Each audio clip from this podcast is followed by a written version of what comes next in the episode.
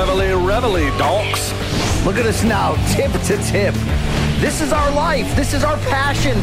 That's the spirit we bring to this show. I'm Luke Thomas. I'm Brian Campbell. This is Morning Combat.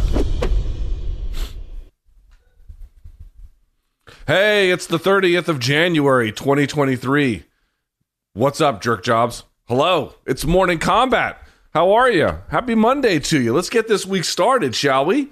Hi, my name is Luke Thomas. I'm one half of your hosting duo. I join you from the capital of Estados Unidos. I have I am told my friend is here. I don't know. I can't quite see him, but uh, be that as it may, it's the king of Connecticut himself. It's Brian Campbell. Hi, Brian Campbell. Luke Thomas, how are you? Great to see you. Uh, back uh, with a bang on a Monday morning, right? It's almost the first of the month, right? So shout out to 90s hip hop with that Yep, one. wake Luke, up, right? wake up, cash your checks and get up. Yeah, that's what I'm saying. Uh, I'm excited to be back on this award winning show one week, one week before we get on a plane, Luke, and head over to London for some MK in the UK. Okay, London calling. The reverse British invasion is coming your way. I can't wait for that. So, you know, I'm fired up about life, uh, you know, love, happiness, all that good stuff, and maybe even combat sports as well. You know, I'll find Yes, for that. BC, can you believe it? In a week from today, we're going to be getting on a on a jet plane. It's going to be BC's first time in Europe. Everyone, this is a big deal for you, man. I'm pretty Yeah. pumped. I've never crossed the Atlantic before, but like Lucky Lindbergh, Luke, you know what I'm saying? Uh, it's going to be a successful journey. And, uh, you know, February 8th, Wednesday night, King's Place, 9 p.m. local London time there in the King's Court section. Uh, MK in the UK is happening. The, the Pod Live Festival, you guys know about that already, brought to you by the Sports Podcast Group. You remember they named us Best Sports Podcast of 2022. Well, now we're going to go out there and earn it. So, folks, uh, we're leaving in a week. There are a few rows left of tickets in this 500 seat or so venue, and we want to we want to we want to jam pack this thing, right, Luke? We want to take that orifice and fill it. Yeah, I mean, it's already filled to the point now where uh, you might just gag on it. But no, in, in all seriousness, uh, it'll be full enough where it'll be full enough where um, it'll look. It's going to be full, basically. But we would really love, really love. It would be really nice if we could just completely say it's a full on sellout. It's not a full on sellout yet. Um, it'll be great no matter what. But I think crossing that threshold would, would be nice if at all possible. Now, if you watch the pre-show commercials, you could argue it already is a full-on sellout, Luke. But you know, we're trying our best to, to navigate success. But no, seriously, uh, this is going to be the best 90 minutes of your life if you like the ridiculousness that we bring to the table, that outlaw Dan Hardy, our special guest, brings to the table. We're still trying to secure some last-minute special guests. We're going to be filming a ton of stuff the day before, the day of, and the day after there. We're going to maximize our time in London. We're talking about room service diaries. We're talking about making some media stops of our own in London. Luke, this is going to be a very exciting trip. Jake Von Amsterdam on the ground with the dock cameras. So, hey guys, uh, you know, whether you're Appy or the Paquettes or whoever else is coming, yeah, we're going to have time to raise a pint with you, to take pics, to hug, maybe harvest an organ or two, depending on how frisky you get. But, uh, you know, jokes aside, Luke, I'm ready. I'm ready. Okay, I'm gonna be, you know, arms open to this this continent here, this these these isles that we're landing on, and we'll see we'll see if I can unite the folks over there like we've done in this weird global MK family that we've built. Couldn't say it much better than that. So if you want to get tickets, you know how to do it. Pod-live.com if you're listening. And of course, you can just put your phone up to the QR code right there on the screen. I want to remind you, Showtime is the label that pays. Showtime.com. Get a 30-day free trial. If you like it, you can keep it. If not, you can certainly bounce. If you want to reach the show at any point, you can do morningcombat at gmail.com. BC and I do not read it, but the producers do. So have a use use that channel. And then of Say hi course, to Mikey when you're there, please. Yeah. Yeah, say hi to Mikey. And then last but not least, BC, we have we have merch in general and specific merch around this London trip. Of course, you can go to morningcombat.store for that. I'm wearing uh, a new Rising Sun shirt. Oh, I You have the coffee mug here. Did I leave that upstairs, Luke? I might don't have. know. Maybe one of your long, during one of your long-winded rants, I can run up there and grab it. But yeah, I mean, we got I the mean, you're one to talk there, guy. You're one to talk. glass houses and all right. Uh, Luke, here's the deal. Uh, we got three brand new shirts on that morningcombat.store website. Our live in London collection. Two of them very Union Jack oriented, as you can see in the bottom corner of the screen. One of them, Luke, destined to be a bestseller, the GTA MK shirt. Uh, You know what I'm saying? This thing's blowing up, according to RJ uh, Ballbagger. So uh, w- thank you, folks. Get some fine merch. Uh, we're gonna we're gonna have some we're gonna have a few giveaways in person there, Luke, with the merch uh, at the UK show. I mean, I'm just fired up to see our weird people dressed exactly like us. Uh, uh, here's one question I have though. I don't understand what GTA. And again, I'm not a video game player, so this is definitely a question out of profound and uh, you know abiding ignorance. What does GTA have to do with London specifically? Is there like a GTA London? Yeah, I don't game? think it's related at all, but it's a Grand Theft Auto design amazing shirt of like, you know, Yeah, I love the shirt. I just don't. I don't- I just don't get the London part of it. I, maybe there's a London episode of GTA, uh, you know, because you know they come out with different maps and different games. They update it all the time. I don't know if there's been a London one. I don't, you know, I'm more of a Fortnite guy, Luke. You know, however people think that that makes me look, but uh, that's the reality. Okay. Does that mean, are, if, if you play Fortnite in 2023 and you're nearly four, 50, excuse me, yeah, I'm not. first of all, I'm not nearly 50. Okay, let's let's get that out of the equation. All right. I mean, you're you're you're you're kicking 50's door down at this point. Let's just be very clear about that. I think it's a little wash to play. Uh, I, look, here's the deal. I did it to connect with my kids, and then I caught the addiction bug. And they they don't even really. Well, one of the, one of my sons plays it all the time. The other one doesn't play it much anymore. But you know, Luke, I'm, like I always tell them when they tell me, "Hey, hey, Dad, like dads aren't really on Fortnite. Like, what are you doing?" Just living my life, you know. I, I need an outlet for competition, Luke. Okay, and that's what I found. Okay, you know what I mean. It keeps me happy, keeps me off the pole. You know what I'm saying, right? You know, you know what I'm saying. Jason I the know. buffer. No, uh, it it keeps me uh, happy, and yeah, there you go. There you go. Uh, well, uh, as you can hear, BC, I am once again uh, sick. Although I, it's a very mild cold. It's really not a Uh, big deal. you know, I got a great sponsor for that. If you're ever interested, Hey, in hold on. called I just want to. yeah. I just want to point this out. I called it last week because my daughter came home. Sure enough, with one of these. So let me ask you something. Which cough worries you more from your kid? The one that's like kind of sounds like they're hacking up a lung that they've been smoking for five years, or the kind that's like real dry and raspy? I'm going to go real dry and raspy. Sure enough, she came home with one of those last week, and I was like, "Yep, it is inevitable." Do you think she has Ta-da. the whooping cough, Luke, or do you think that died out in the 40s? No, I think she. I think she's been vaccinated against that, and uh, I think that vaccine's pretty pretty good. Anyway, she doesn't have it. I can tell you that she's fine. Oh my now. God, everything- Tukes doesn't know fine. this, but you're gonna buy her so many things in London. You're gonna need an extra suitcase to bring home. Nah, mom already did that last year. So, Oh, uh, but you know, anyway, I, I should be fine. But you know, you can hear my voice. All right, BC, let's get this going if we can. Topic number one here for the day. Pretty fun. Now, this got announced well after MK's Friday show. It was closer to about Friday evening. But UFC President Dana White went on SportsCenter or various ESPN outlets, and he announced something pretty big. UFC 287, which will take place around April 8th of this year, will be headlined by the MMA rematch, now the fourth overall fight between former UFC middleweight champion Israel Adesanya and the reigning UFC middleweight champion Alex Pereira, BC. I say it's the rematch because, of course, they fought last time uh, at UFC 281, where Pereira was able to get grab the title. They're going to do it at UFC 287. We don't have a firm location for it, but the believed spot that it will go will actually be Miami, Florida, which is kind of interesting. The UFC has always had a bit of a fraught relation. Yeah, Not UFC's al- Barclays? Uh, it's been reported. It, it's again, it's neither confirmed and I, it's not confirmed for any one location. But the clubhouse leader that I have been reading about has been Miami. We'll see. We'll see. To your point, we shall see. But BC, my question for you to open the show is as follows: Are you glad that the rematch, basically six UFCs in the modern era apart, major pay per views, is happening this fast? Yeah, I am. I am because this was a unique situation that feels slightly less unique because we just saw uh, Usman and Edwards end in the same way, a fifth round, somewhat surprising, dramatic stoppage. Obviously, Leon Edwards' head kick was a was a different kind of surprise, but the same scenario. Adesanya had that fighting control. Pereira rallied. They've got the deep history, of course, with the two victories from Alex Pereira in in kickboxing outside of UFC. So to run it back right now, I think we we need to find out because Robert Whitaker, as we talked about, would he parachute in and, and get the next title shot, or would he be waiting for who's next? That's still in play here, but I think we have to find out between these two. Was that an aberration? Was that Alex Pereira's big moment to show us that he truly is of this level? Or does he have a middleweight title run and a continued dominance over Israel Adesanya in his future? I can't wait to find out. Luke, I want to spin it back to you and ultimately say this. What does this fight mean for Israel Adesanya's legacy?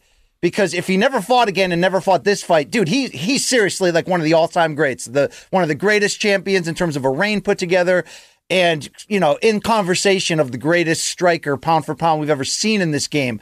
But he's still got some some some time left and some work to do, whether it's in this division or not.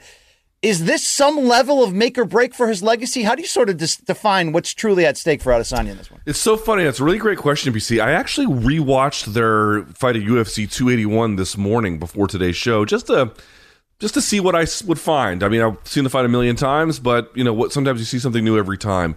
And one of the things that really stands out to me about this, and we you know we had a conversation last year, or excuse me, last week about how far could Pereira go as a 205er. And there are some weaknesses in his game that we're pretty well aware of, but his physicality, it does seem like it could potentially carry up a weight class. I mean, he looks like he is barely making 185. And when you watch the fight between Izzy and Alex from 281, there's a lot of things that stand out to you. One, uh, he uh, Izzy's best weapon was from orthodox. It was his jab and then his overhand. Um, but from that stance, he had worse defense. He actually got in more trouble. It was actually from Southpaw. He had better defense, but he couldn't quite hold it. Also, like there was a question about whether the wrestling kind of drained him after the third round. There's lots of things that stand out, but one of those also is in the clinch, like the physicality of it. The physicality of Pereira really makes you wonder, like, what is is he up against here between that and his fight with Blachowicz? It looks to me like his his skills and his size are really valuable through the vast majority of the kind of body types you might find at 185, but it could just be that the sturdiness and the power and the overall physicality that Pereira provides just is a, is a hill too high for him to climb, no matter how skilled he is. And I think if that ends up being the case, to your point, what does it mean? Listen, if he retires today and doesn't actually even take that fight, but even if he takes it and loses it, what he did at middleweight in terms of that successful run cannot be just erased. Or he's one of the he's probably the second best middleweight in MMA history, uh, or certainly in the running for it. At a very bare minimum, he has done incredible work in that way. However, styles make fights. Physicality, of course, is one of those components and part of that style as well. And I think if he loses, we just we might have to recognize that the physicality uh, quotient that he goes up against creates a real hard ceiling for him but it doesn't to me diminish the successful run that he was ultimately on. If he wins BC, I guess you could say, um, you know, uh, beating a longtime rival in this way would be dramatic and, and somewhat unheard of almost, given that they had different sports. It would be it would be huge. But and again, you're going to say I'm making excuses for the guy. Maybe I am, but I just I I, I just you can't undo what he did. It's it's remarkable. Okay, he's already an all time great. He's already, like you said, kind of at worst, the second best middleweight of all time. But there, the, you know, a loss here, I don't want to say puts a ceiling on that because for all we know, he can move up to light heavyweight and go on another run, or he could, you know, one day win this championship back. We don't know what the future brings. But the intriguing element to me and what that means legacy wise for Adesanya is just the, the the boogeyman factor. I mean, if if if Pereira comes out and wins this, and let's not forget again, I think you know you have to say it, dude. Adesanya was winning, going out of his way in that first fight, nearly stopped Pereira to end that first round. I mean, you know, five more seconds, he probably does stop him. Could you imagine what happens here if Adesanya goes out and loses a fourth time, including potentially two via come from behind knockouts? Maybe that doesn't alter the legacy a ton, but it shows here is one of the all time greats in Adesanya, win or lose. But there was this other dude and boy, did he have his number across multiple sports, multiple stops along the globe. So there's certainly a lot of intrigue, and I don't discount, you know, the the, the same uh, factors of what this could do for Pereira with another win, coming over to this sport on a full time basis at such a late point in his career, making the instant adjustment, overcoming the lack of experience in certain categories with just toughness and and you know pure focus and and, and deep drive. Um, if he wins this, we're gonna have to find out what happens when Whitaker walks through that door.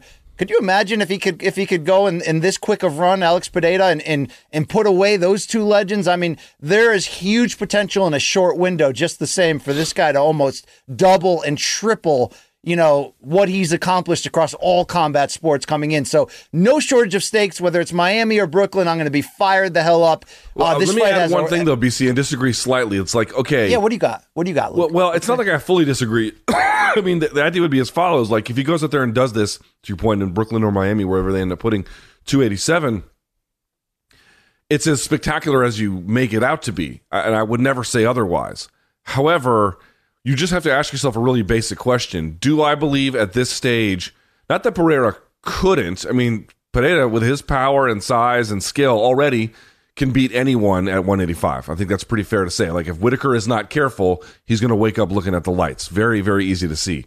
But do I think he actually would, in the end, beat Whitaker twice? No. I actually don't think he could do that. I don't. No, that's and so not to an me, implication. No, no, no. What, what I'm just trying to say is if if Pereira does this run through UFC, beats Izzy once, beats him twice, he's going to have a certain like his stock is going to be at an all-time high but to me at an inflated price because then the downswing i think would be come right after that. I think guys like whitaker potentially some other ones too who just wrestle him to death are going to find avenues to victory that's going to overall lower the question about actually how good he was but he would to your point in that case no matter what have izzy's number.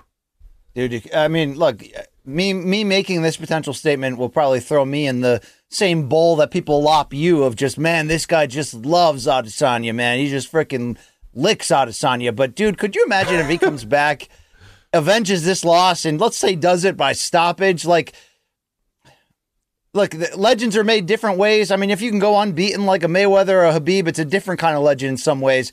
But you know the legends we really love the kind that are willing to risk it. They go in there and hey, sometimes they don't get that biscuit, Luke, but then they come right the hell back and avenge that defeat, whether it's Lennox Lewis avenging his only two losses by knockout in title fights, or you know GSP against Matt Serra. Not that I think Pineda is necessarily in the Serra category, uh, but uh, it, it's it's it's going to be fun to watch this with all the levels of implications. And if if Adesanya comes back and avenges this, that, that's going to say a lot about who he is uh, all you know, all the way down the line. So so much at stake, such a great matchup, and obviously so many questions that need to be answered. How much can Pineda improve?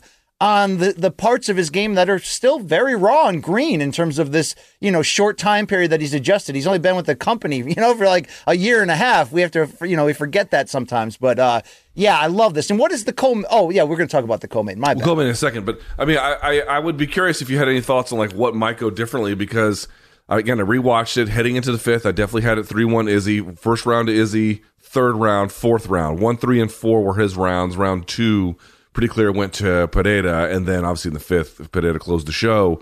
But, you know, one of the things that sort of stands out to me is like uh, is like uh, down blocking and like his initial takedown defense is pretty good. But when you begin to like make him work through position to position to position to position, it falls apart pretty quickly. Uh, yeah. He doesn't quite have that built in. And I don't know that Izzy's offensive wrestling is there that, to do that, but one wonders. The other part too was, man, he had. It's like it's funny, you know. Izzy rocked him at the end of that first round, and to your point, there was ten more seconds in that round. Like the clappers had already gone off. I think he hit him at like the four or three second mark or something, something crazy. Um, but if you know that round's a little bit longer, he puts him away. But the rest of the fight, it looked to me like he had a hard time hurting Pineda. That was the really interesting part about it. He couldn't get him for the most part off of him. The leg kicks did a little bit for sure. Some of the body kicks did a little bit for sure, but he just couldn't really get him off. It was that right hand that was the thing that would do the work, but that got harder and harder to find uh, as the fight went on in general. In general, so I'd be really curious to see what adjustments they make between them. I do think it's a very winnable fight for the former champion. I really do. I well, really here's the do, question. I, that I'm tough. asking of Adesanya in this fight. And I ask it this way because, you know, sometimes ahead of big fights and we're tasked to make predictions and you have to start try thinking in your head, what could that fight look like? The big question I had ahead of the first one is does Adesanya want a point fight against a guy this dangerous? I remember specifically saying, you know, I wonder if all the backlash against him being a little too safe sometimes against big sluggers, I wonder whether that will motivate him to want to change that. And I wondered at the time whether Pineda's straight ahead style would essentially force him to change that. Meaning, this idea. I asked ahead of the first fight, should Adesanya look to finish this guy rather than allow him to linger and the potential that he gets you late. It just turned out that's exactly what happened. Luke, do you think the second time around Adesanya looks at his body of work, said, "Yeah, I controlled him for most of it, but there was something super special about this guy. He sh- he surprisingly showed us real five round stamina. He surprisingly showed us, you know, like I said, overcoming all the all the things he hasn't leveled up in his MMA game and just relying on the fighting spirit. If you're Adesanya, are you looking to finish this guy the second one, knowing that you had him close in the first round? I think I think you know the thing maybe was a bit of a missed opportunity. The first fight was not enough ground and pound. There was some he had the axe kick at the end of the third, and then a bit of a left hand that came after it when Pereira was already on the ground. I think that was pretty nice, but in general, there could have been a little bit more. You know, here's the thing, BC. If you go back and you watch, he didn't change a whole lot. Obviously, Pereira got more aggressive in that fifth, but when when Izzy is getting backed up against the fence, which he's you know he's more mobile when he's fresher, but it takes real precise trunk movement and and fast twitch muscles and all that kind of stuff. It's it's a very delicate razor's edge of physicality you're working off of in terms of the danger you're inviting and how good your reflexes have to be. When those waned a little bit, not like they didn't fall off a cliff, but they weren't as good as they were the, in the first two, three rounds. By the fifth round, and Pereira's putting even more pressure on, he just couldn't make those quick reads and adjustments and pulls as fast. And I think that caught up with him. What is the answer for that? Seems to me that's the problem to solve. As long as it's striking in the middle, a little bit of wrestling, a little bit of clinch fighting, Pereira will be in it, but Izzy will just be a little bit ahead by virtue of all the stuff you've already seen. The question is once you have come from this level of physical reactive speed and agility down to this one, and now he's turning up the intensity, how do you solve that problem? As long as he's got some answer for that, I think he can win. If he doesn't, he cannot. Yeah, I wonder if this new face tat from Adesanya is a tip of the of the hand of, of where what direction he's headed, Luke. Ultimate badassery, because everyone I've ever known before this became a popular sort of hipster move who had a tattoo above their chest or below their wrist, they have either done two things in their life, Luke. Hard time or a willingness to kick your ass over very little. And sometimes those two come together. Is he getting that face tattoo along with the neck one? Tells me, Luke, he's entering a new season of his life, a dramatic, violent season. He might be. I know you get tattoos on your face, man. That's uh, that is a commitment. That is that's some Mike Perry shit right there. You know what I'm yeah. saying? Yeah. Uh, all right. Uh, point number, our topic number two, BC. We stick with UFC 287. This is why, to the point you raised about the co-main why it could be ultimately in Miami is that the co-main will be what we believe is Gilbert Burns returning against Jorge Masvidal. of course, both guys train out of, and live in the Miami area. BC, if they actually do end up making this fight, and uh, by the way, UFC President Dana White announced it, but I'm saying it goes through. What does this fight mean for each competitor, and what does the result mean for the division? Given their stature, given the huge win Gilbert Burns had in terms of staying in line and contendership because he was unable to, to land bigger opponents yet. Dude, he mopped up on Neil Magny. I think obviously from a distance, you go, okay, this is a celebrity pseudo number one contender fight. And if we are going to have visions of potentially inserting Masvidal back into a title fight, which I believe could only truly happen if Edwards is the defending champion at that point, given their history, I like that the UFC essentially comes out and says, you know, all right, we can't just do it on name power alone anymore. You already had two of those, right? Uh, we we got to go in the direction of you, you got to beat a top guy. I think my biggest question, separate from Gilbert, we know what Gilbert wants. Luke, he wins this fight, he's going to get what he wants. He's either going to get a title shot or the biggest possible crossover name available to him. My question is, why did Masvidal accept this when every single person's reaction to this fight was, uh, "Damn, Masvidal's going to get his ass kicked." And and that doesn't mean that's what's going to play out. And Masvidal is very capable, and you know this is why we we we watch the fights at the end of the day. But Luke, why is Masvidal doing this? He's already had two title shots. I don't see him at this age anymore as somebody that is caught up on the idea that I've got one more run in me. I think he's now a you know a contracted hitman who's looking like Gilbert was during the last season of trying to find the biggest name possible for the most amount of money. Obviously, he beats Gilbert. Dude, he could get anybody. But is that worth the risk right now for Jorge? Yeah. Who else would he fight? And take out Conor because they're not going to make that Conor fight with him. So Conor's not on the table. Nate Diaz not on the table. Who does who does if he's not fighting Gilbert Burns to get anywhere approximating what Jorge Masvidal would want, which is you know to be as relevant as possible, but as but more than likely more more uh, well paid uh, something of an action fight, if if at all possible. That's what he's looking for. So who would it be, BC? Because Kamaru's fighting Leon. Colby, they're not going to do. They are just they just did it. Hamzat is we don't even know if he's going to be in this weight class. Then there's Belal. Jorge is not taking that. Gilbert's sitting at five. Wonder Boy he already fought and lost. And by the way, that fight, granted, that was before his renaissance, but that was one sided. Geoff Neal, I don't. He's already got a date with Shavkat. Then you have Sean Brady. That I don't think that right. And gets- well, just to be fair, you're getting to the level of names where the money's not going to be the same. So I get that. Right. This is a so like, dude, a pay per view co-main event the- in the- Miami. To answer the question, hold on, hold on, and I'll go. I'll finish it just very quickly. It's Sean Brady, Vicente Luque, and then Shavkat Rakhmonov sitting at ten. Masvidal sitting at eleven. First of all, this is inside the top five as an opponent. And uh, secondly, this is the best it's going to get for Jorge given the circumstances. To your point, he's 38. Uh, I believe Gilbert is 36. So Gilbert not exactly young, but he does have a little bit of a youth advantage. I also think he's got fewer competitive MMA miles on him. Relatively speaking, Jorge has been fighting in backyards quite literally for a while. So there's a lot of wear and tear on on his body. But this fight is not a perfect fight for Jorge by any stretch. But if he loses and performs well, it's it's not great. It's bad, but it's not altogether a complete disaster. Moreover, it's a big enough name where if he does in fact win, it puts him back in that space where he does want to be to get those more marquee names, potentially a Conor fight or whoever comes out of this Leon and Kamaru thing. Well, I guess we'll have to see how it all plays out. Th- th- That's why. It's because this is a very imperfect fight for Jorge. But given the lay of the land, it's the very best one he's going to get at this point in time. I guess I asked this under the the premise of did they tell him essentially that look, you know, your money fights at the moment are are Conor and Leon if he has the belt. If you want either of those, we're going to need you to come back, get a win, and get a you know get a big one. So I guess I can understand it under that thinking for Jorge. Same thinking you mentioned, where look, he's not going to go fight Hamzat or, or Shavkat or you know, I mean, he's not going to do that right now. Okay, maybe he looks at Gilbert's age, the fact that Gilbert was lured into a brawl against Hamzat and is just hoping Gilbert's not going to take him down and try to submit him. And I know Jorge's got defense for that, but I uh, yeah, I guess I guess I guess you're right. You know, for if you want big opportunities, you got to win big fights to get there. But uh, man, uh, odds wise, have they installed the odds yet, Luke? Because they they got to be aggressively in the direction of Good I mean, question. Let me look that up right now. Let's see here for Jorge Masvidal. And I'm not saying Jorge's scared of anybody. I'm sure he looks at Gilbert and goes, "Okay, I see my potential angle of victory." I just don't know if we see that, Luke. Okay, uh, I'm not going to give you the uh, the place. I'll just give you a rough approximation of what it looks like.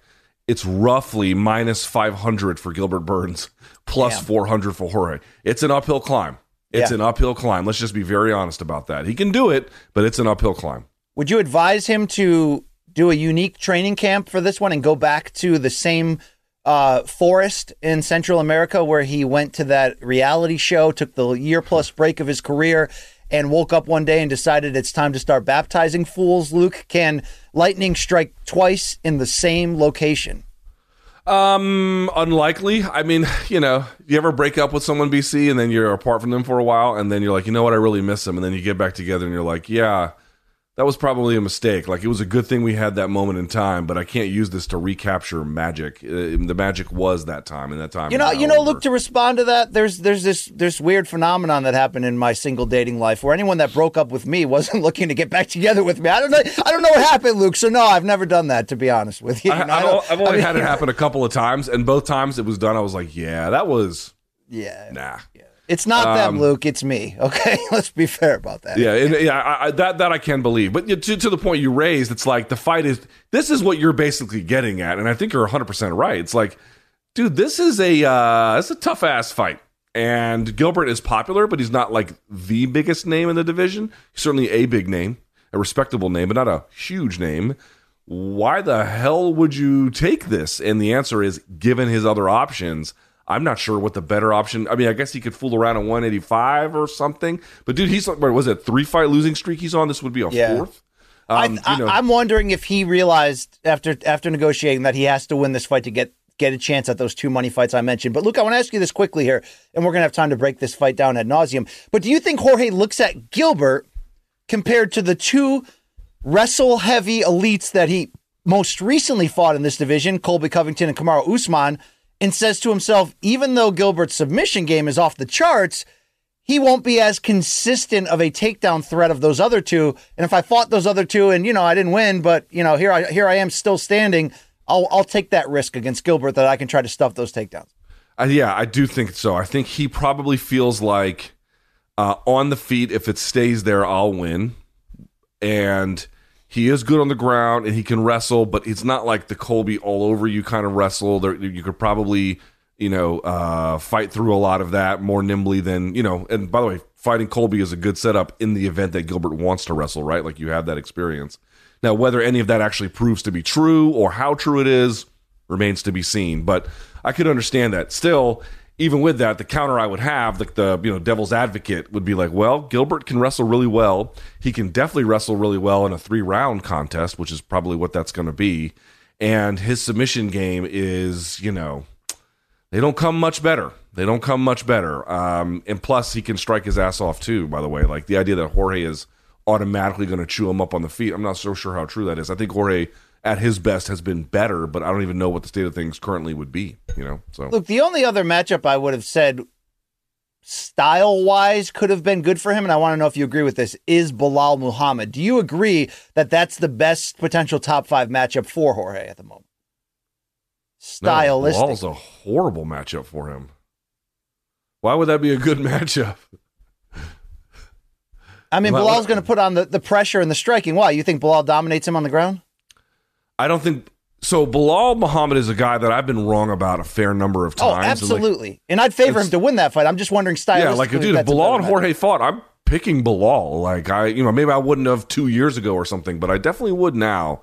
So one of the things that's really impressive about Belal, uh, the fans don't like it, but you can see it just absolutely crushes his opponents. Is yeah, I mean he might strike a little bit on the feet, but once he begins to establish wrestling contact, he does chain stuff together, right? He's constantly just on you. He is like he is like mosquitoes in a swamp. Like he just doesn't let go, and he doesn't all the time drown you or put on something flashy. But once he begins that process of wrist control and underhooking and level changing and pressing against the fence and switching to the ankles and blah blah blah. Once that process gets going, dude, it just doesn't really fucking stop. And these guys have a hard time dealing with it. And I think Jorge at 38 even though, by the way, Jorge is a good defensive wrestler and is a very good grappler, but at 38 against a guy like that, that's a bad matchup for him. I don't like that at all. No. All right, all right. I'm, I, you know, I put out the possibilities, Luke, and then you play whack a mole on whatever one you want. I just wanted to know, really, at the end of the day, does Belal Muhammad have the best rack in MMA? Uh, in terms of male fighters, in terms of development. I gotta say, his pecs are legitimate. I mean, those yeah. things are legitimate. You know, that's just just God. I mean, if genetics. you could take his pecs with Ian Heinisch's back, do you have the perfect man, Luke? I mean, we really have. No, you know, you know who you know who I would need. I tell you, so you take Belal's pecs, you take the traps of Dalcha Lungiambula you seen that fella's traps? Holy shit, uh, he can't no. walk through a normal oh, door. yo, yo, yo! I know that dude. Yeah, he wears green trunks all the time. I know that guy. Luke. He's got super fucking huge traps, and then the back of like, dude, Big Francis is back. I've seen Francis in person a couple times. Oh, Old, yeah. And by the way, they're saying Sean Brady. Sean Brady's Sean Brady looks like he has. Dude, this is how fucking yoked Sean Brady is. Ready? If he turns to the side and you're not paying attention, it looks like he has bad posture but he doesn't. He just has so much muscle tissue on his back that it almost bows him out a little bit. It's crazy how strong and muscular that dude is. And, and um, well tattooed there. Well tattooed. And very well tattooed, yes. All right, BC. Um, by the way, before we move on from this topic, just lastly, where are we with Colby Covington? Because Khamzat wanted that fight, and we thought we were going to get it. Then Gilbert calls for the fight, and we thought we were going to get it, or maybe they would push in that direction, and they're not. They're going to do something else with the Ultimate Fighter, which is something else I think he had potentially wanted. Where is Colby? I don't. I'm trying to sort of understand. By the time he makes his return to the division, whenever that is, will it already be too late? It does feel like he's being a little bit forgotten. Okay, true. But if he has turned down fights, he has had no shortage, by the way, of people shouting his name, like you mentioned, Gilbert Burns included you know, I wonder if this is potentially strategic because he does look at his situation, right? The, this is the tail end of his physical prime, his marketing peak as well. Just got a pay per view win over Jorge, so there's some sort of momentum. You know, Luke, he, I, I think he's felt for some time that he has entered the celebrity fighter space, that he already did the work climbing the ladder. So you know, he doesn't want to have to be thrown back into the mix. Whether you believe that or not, whether you believe he truly is a pay per view brand or he's achieved that sort of lofty status, I wonder if he's waiting on the results of the trilogy title fight, thinking in his mind here, I'm a fresh title foe for Leon Edwards and have the you know the biggest name if he does beat Usman. That's mm-hmm. really where I'm wondering there because if that door closes, if Usman wins the belt back, okay, we're not going to a trilogy here against Colby. That's when Colby suddenly has to do the hard work again. That's when he's going to have to, you know, potentially beat a Hamza, a Gilbert, or whoever. I wonder if right now this is a little bit about positioning and, st- and strategy in that regard. That's a fair point. I, yeah, I don't have a better answer, so I'll, I'll, let yours be the last word on that. I, it'll be curious. I'll be curious. Well, I see. guess the best way to answer that to me is this: if Edwards wins the, if Edwards keeps his belt, and you're saying what's next, right away we're going to be talking about the winner of Jorge versus uh, versus uh, Gilbert. Gilbert. We're also going to be talking about where is Hamza in the you know in the two division equation. But the guy again coming off of a win in a pay per view main event will still be Colby Covington. So I think that that sums it up. You know. Yeah, and obviously if Jorge loses to Gilbert, then that somewhat narrows the situation as well. So we'll have to see. Excuse me. All right, BC. Point number three.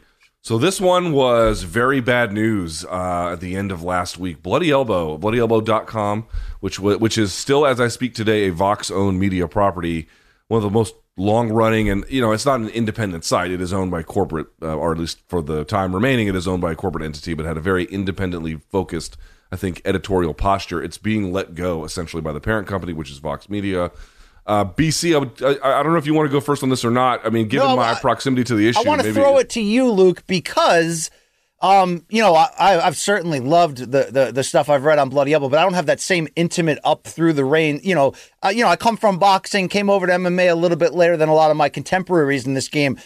I'd love for you to sort of sum up the impact of this website and what this means and what, what the future could be now after this. Yeah, so for folks who don't know, as I just indicated, Vox is going to drop it. I think they've got 30 more days, give or take, of the entire operation. They're going to let it go. Um, it was founded in February of 2007. At that time, I took it over as the first editor in chief of BloodyElbow.com. I worked there for about four or five years uh, until around about 2011 or so. And then I moved to SB Nation proper. And then at that point, they then bought, uh, between that time, they bought MMA Mania. So MMA Mania was the second site to come on board. And then the last of the big three was MMA Fighting, which was sold by AOL around 2012, uh, give, or take around that time, at which point I moved into like an editorial role uh, as a as a as an editor, excuse me, uh, at MMA Fighting. So I worked at uh, two of the big three that remained. I've seen folks be like, "Well, I can understand if Vox had three, why they would want to let one go," but really that doesn't make a lot of sense because the way they initially had positioned. First of all, it's been this way for more than ten years, right? They've had three sites for ten years. They just figured out they didn't need another a third one. That doesn't really make much sense. They got rid of it, in my judgment, in my opinion, rather intentionally. Although it's hard to say with any degree of true certainty. Um, but the reality is, at Bloody Elbow, since that time, and this is something that Nate and I, Nate Wilcox was the guy who was running it at the time.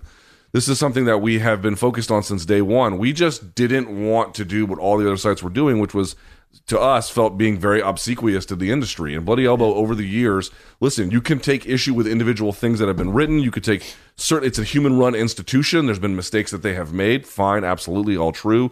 But the vast majority of people you have seen mad at Bloody Elbow do so because they just have a right wing, a far right wing political slant. They don't like some of the stuff they report on. But if you just examine who has done over the course of its uh, life as a media institution the most reporting on industry malfeasance, industry malpractice, uh, bad actors in the space, and as well, most importantly, BC, the true realities of fighter pay. Who has really put a magnifying glass on the industry in the best way possible? The answer is to me, Bloody Elbow by a mile. I don't think there's even really a close second. There's other, other people in that space have done good work, but uh, as an institution, it's one of the most important ones. And frankly, BC, without it, I got to tell you, for the industry, I'm a little bit terrified. I'm a little bit terrified.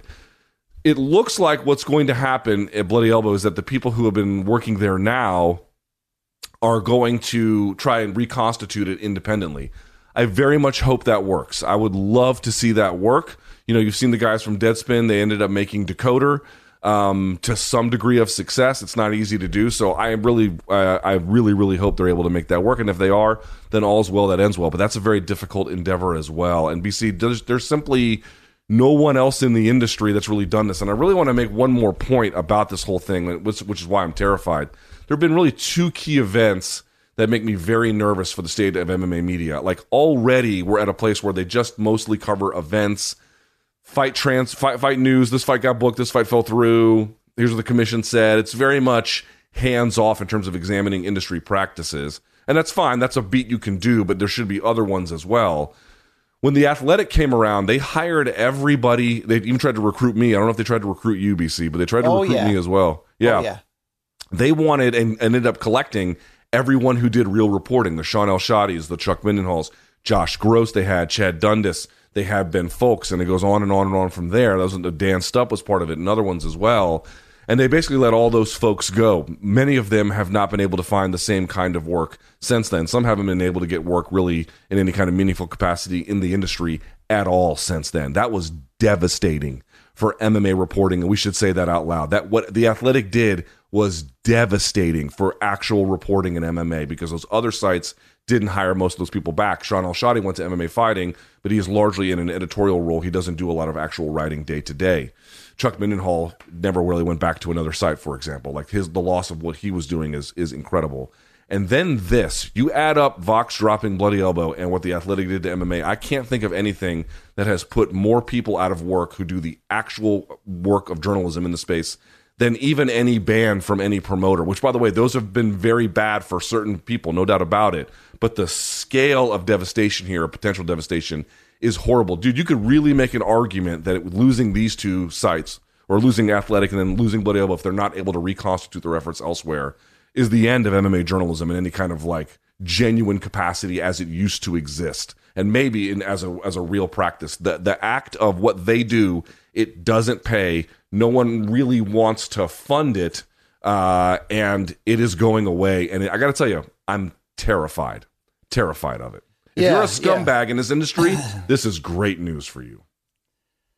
I mean, it, it, it's tough. I, I came to the MMA media on a full time level rather than just a contributing one in 2016. And if you said what are the most important MMA journalistic pieces I've read in that time, you know, they're probably all by John S. Nash and Karim Zidan, right, Luke?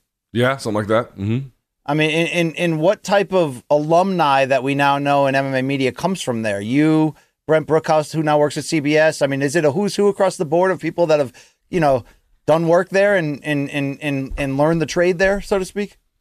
I would say that you know, uh, in general, one of the criticisms I've had of Vox Media is I don't believe that they are very good at nurturing any of their talent. But individual managers can be very much the exception to that rule. And I would say that Nate Wilcox has just the resume of people who have come through there um, is extraordinary. I don't think there's another site in MMA that can boast what they have in terms of the number of people who have been able to to spread their wings and fly, so to speak. Uh, look, there, there's so much. Okay, like sports journalism, you know, in the in the digital era, you know, look, it's always volatile, right? In in any company, and I've seen it in my days at ESPN, were years where they went all in on specific ports, sports, MMA included, and let's hire all these editors and writers, and you know, and then a couple years later, go, okay, that didn't pan out what we thought. We're going another direction, but look at right now, ESPN wh- while not always maybe standing in the firmest of stance journalistically since signing on with UFC, is now airing UFC, so it couldn't be more prominent. So, look, if you consider now that the MMA journalism space, anytime a sport is hot, and God, UFC's been hot for years, there's money there. What is stopping those who who bleed for this site behind the scenes from doing exactly what you said, joining together and trying to find another financial suitor who believes in this style uh, of I want to say the style of journalism. How about who believes in journalism? Look, all right, you know what I mean? Like seriously, uh, Yeah. I mean it, it. It's like if this was a super niche sport, and you know, I've been in the boxing journalism game for so long where I've seen such highs and lows of like, there's a lot of money in this sport right now. It's a balloon. There's no money in this sport at all. Dude, there's money in the sport right now. You and I are benefiting from that and the great work we're doing at our various brands right now. Shouldn't somebody be able to pick this up or this, or this, you know, or at least the personnel or, or, or to keep this going? I mean, you have to be in a spot where you're not. Dude, good journalism doesn't pay in any form, or very Yeah. rarely pays. It just doesn't pay, and then never. I mean, again, the original way in which newspapers worked was that they sold classified ads, and then that ad money, which had nothing to do uh, ostensibly with the journalistic work itself, like the Moscow bureau chief at that time in the '60s or whatever. It, it was that the two were separate, and so you you you didn't have to worry how much. I mean, everyone had budgets, but you weren't you weren't thinking should I write this story because it'll get more clicks? Should I do this podcast because it'll get more clicks? Excuse me. Or should I do the actual story? should I do the actual thing that matters that, you know, is not, I'm not gearing my work from an editorial perspective based on what will generate immediate returns. They didn't think of it in that way because they didn't have to. And so when you think of journalism as what does this individual podcast episode, what does this individual video, what does this individual article net me immediately in terms of metrics, once you've made that switch, good journalism doesn't pay anymore. It doesn't pay. Now, people might be saying, well, then if Bloody Elbow was that costly to Vox, then they have a right to cut him. Yes, Vox can certainly do everything that they want to, but I would caution against that. I think to me, you know, I, I wasn't, I've been gone from the company since basically in, in a full time capacity, since, I think since 2017, and then altogether after 2019. So since that time, I could not tell you what the reality was. But what I do know is that one, that Bloody Elbow was not expensive to run relative to other sites. They had hardly anybody that there that was full time. So like the fact that it was like weighing down from a costly perspective, I don't really buy. Two, the way that the SB Nation company works is that they're supposed to be able to sell ads across a series of networks of sites that reach the same demos. And so you don't have to get individual, very niche sponsorship. You have this network effect that's supposed to like scale, and therefore you can re- reach your goals even if independent sites um, aren't necessarily always uh, the best fit or have always the best coverage. You have this wide array of scale you can use. That's the that's the second part about it. And the third part is just this, man. Like when I was there, let me just tell you that this is true. Like Bloody Elbow reported on difficult stories by choice and because they had to push them through. No one was encouraging them to do it. No one was forcing them to do it. They elected to do it. And of course, they'd have to go through in-house counsel to make sure everything was that they were publishing was above board, which they did, and blah blah blah, and on and on. But they're the ones that pushed the issue, and it's been this way since 2007. Like in 2023, all of a sudden, BE didn't make enough money.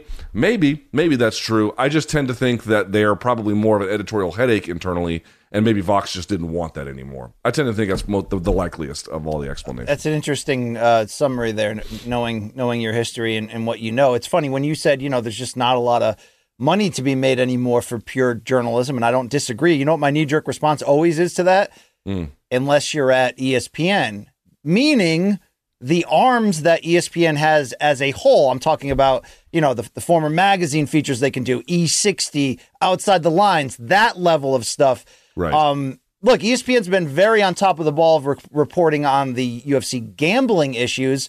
Certainly, we we in our opinion dropped the ball on the out, you know, on the fallout of the Dana White domestic uh, situation. Are we still a couple years into this ESPN UFC deal, like waiting to see when the next big scandal comes, how they react, or are there enough scandals out there right now that they already should be attacking and should be that that industry journalistic leader. I don't know, Luke. It's interesting. They're, the issue, the issue is like on the fight on the on the fighter pay stuff. It's not even like what should be the reaction to a scandal. It's like, dude, who is picking up the phones and looking for information? Yeah. that powerful bad actors don't want them to do. Who's actually going against that? Who's working against those large scale interests? Well, it could hurt their own being. business at the end of the day. Their business is to profit off of the UFC. So if their business is to do that, how aggressive are they going to dig up everything beyond the game. And even in the gambling scandal, right. you can argue, you know, UFC wants that gambling scandal to be deeply investigated so they could never have it happen again and build up those, you know, those walls to stop that. So I could see why they would be in support of that. But, you know, there's a lot of issues that we talk about, or that, sorry, that you talk about a lot that sometimes even I, Luke, are like, oh, this one again. But now that a lot of the pieces are really starting to come together through some very good, aggressive, investigative journalism in recent years and especially recent months. And obviously, Bloody Elbow is a big part of a lot of that. Dude, I'm starting to wonder what that next big scandal that's going to come above the surface actually is. You know, is it, you know, Kadyrov related and down that down that line in that category, or what is it? And to your question, or to, to the one in general, I mean, who is going to be the, the places that are aggressively covering that and funding the coverage of that? It's a very interesting question, Luke. So grateful for all the years that B was able to work under Vox, and I mean that genuinely because I know they probably didn't do that super uh, gladly. But um, yeah, we shall see. I hope that they're able to reconstitute their efforts elsewhere because otherwise the industry is poor for it.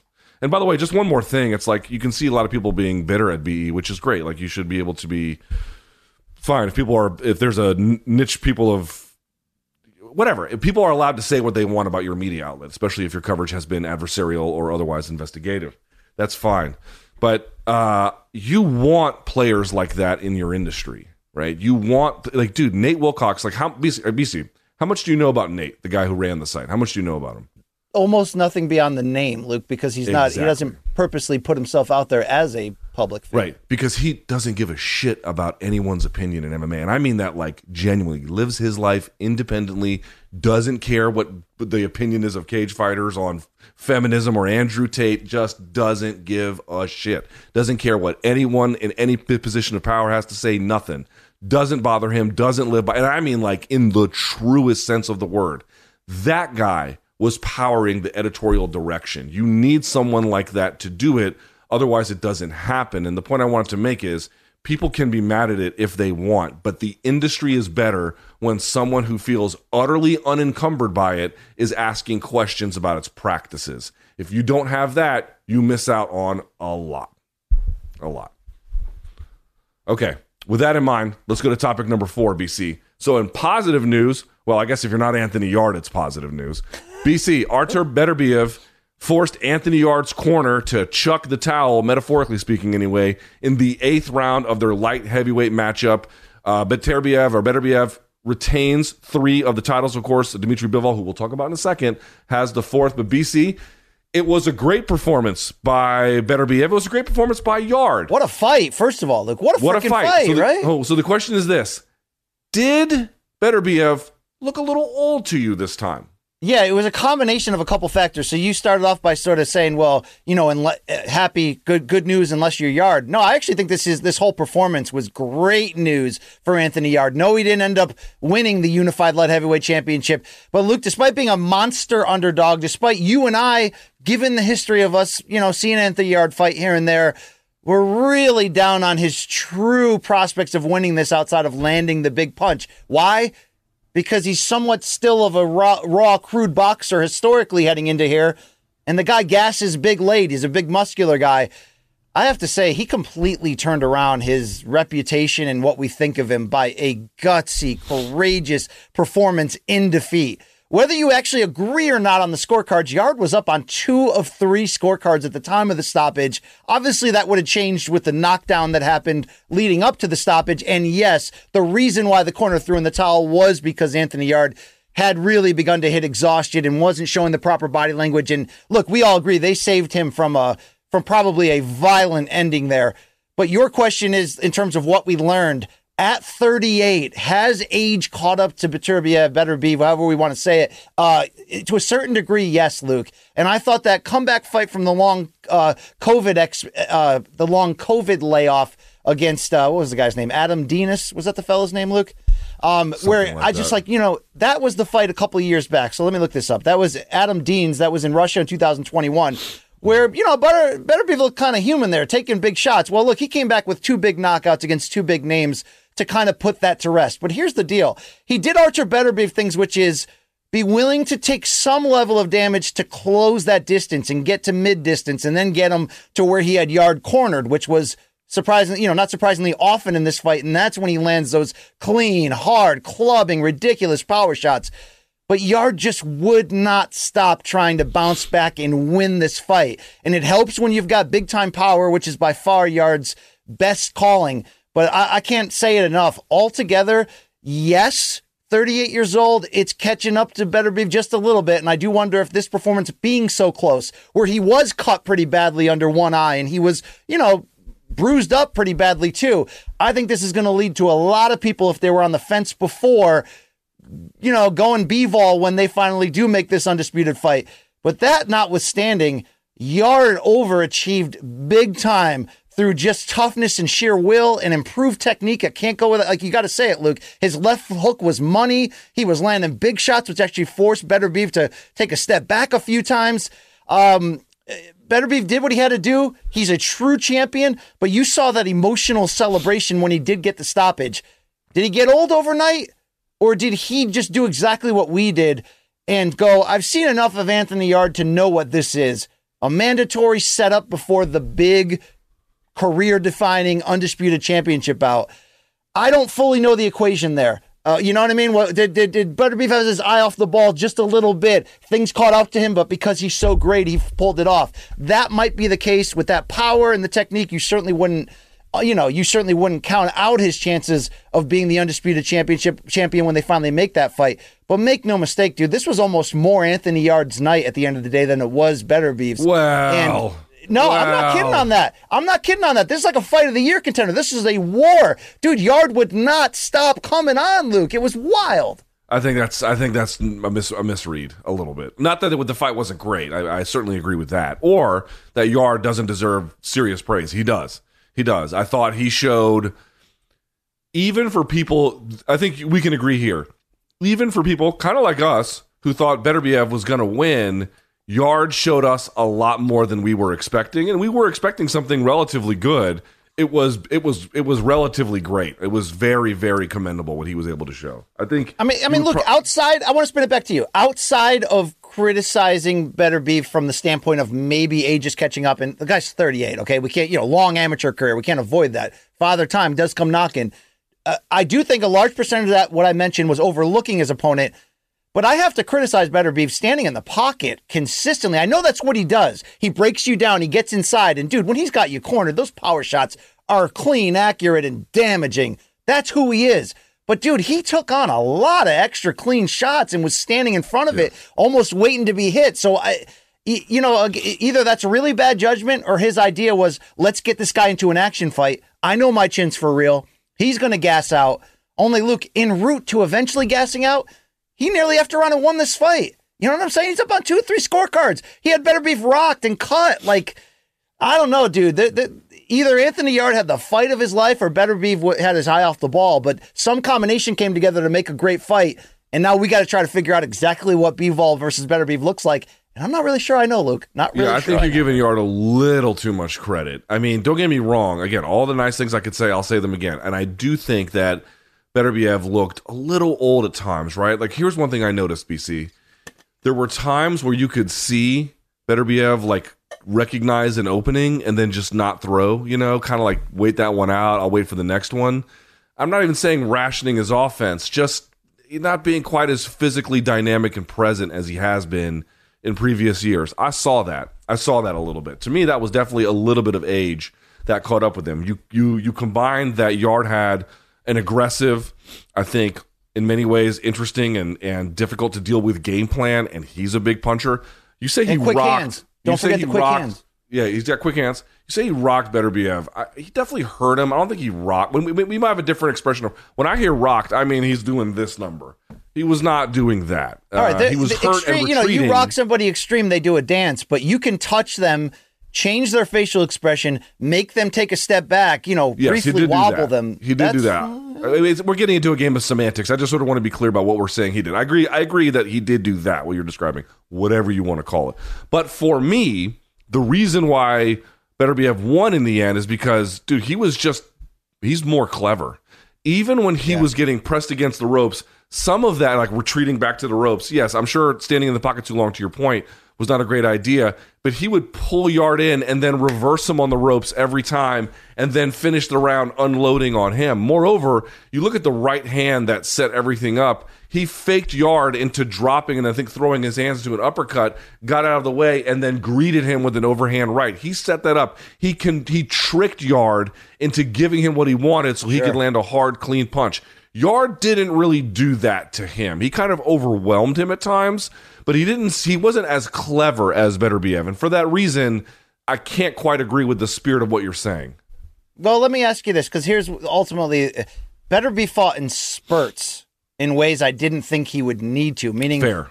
What's the fair. MMA comparison? Anderson Silva versus Michael Bisping. In these spurts, dude, he looked like a million bucks. The, the two or three times he spun Yarde around in the corner, like you mentioned, late in the round and just put on the onslaught you know, look, a lot of guys get stopped by that. So part of Yarde's overachieving here was more of the intangible categories of, of hanging in there and being, you know, quick and, and having the threat of the power. But, you know, Beterbiev, it wasn't extended full on like the, he fought in spurts to a certain level and and I wonder like you said packaged with the failure to launch when certain openings were there is he slowing down? Did he take his eye off the ball? You don't really know. But I will say this he was jovial in celebration, almost relieved in a way I never would have expected.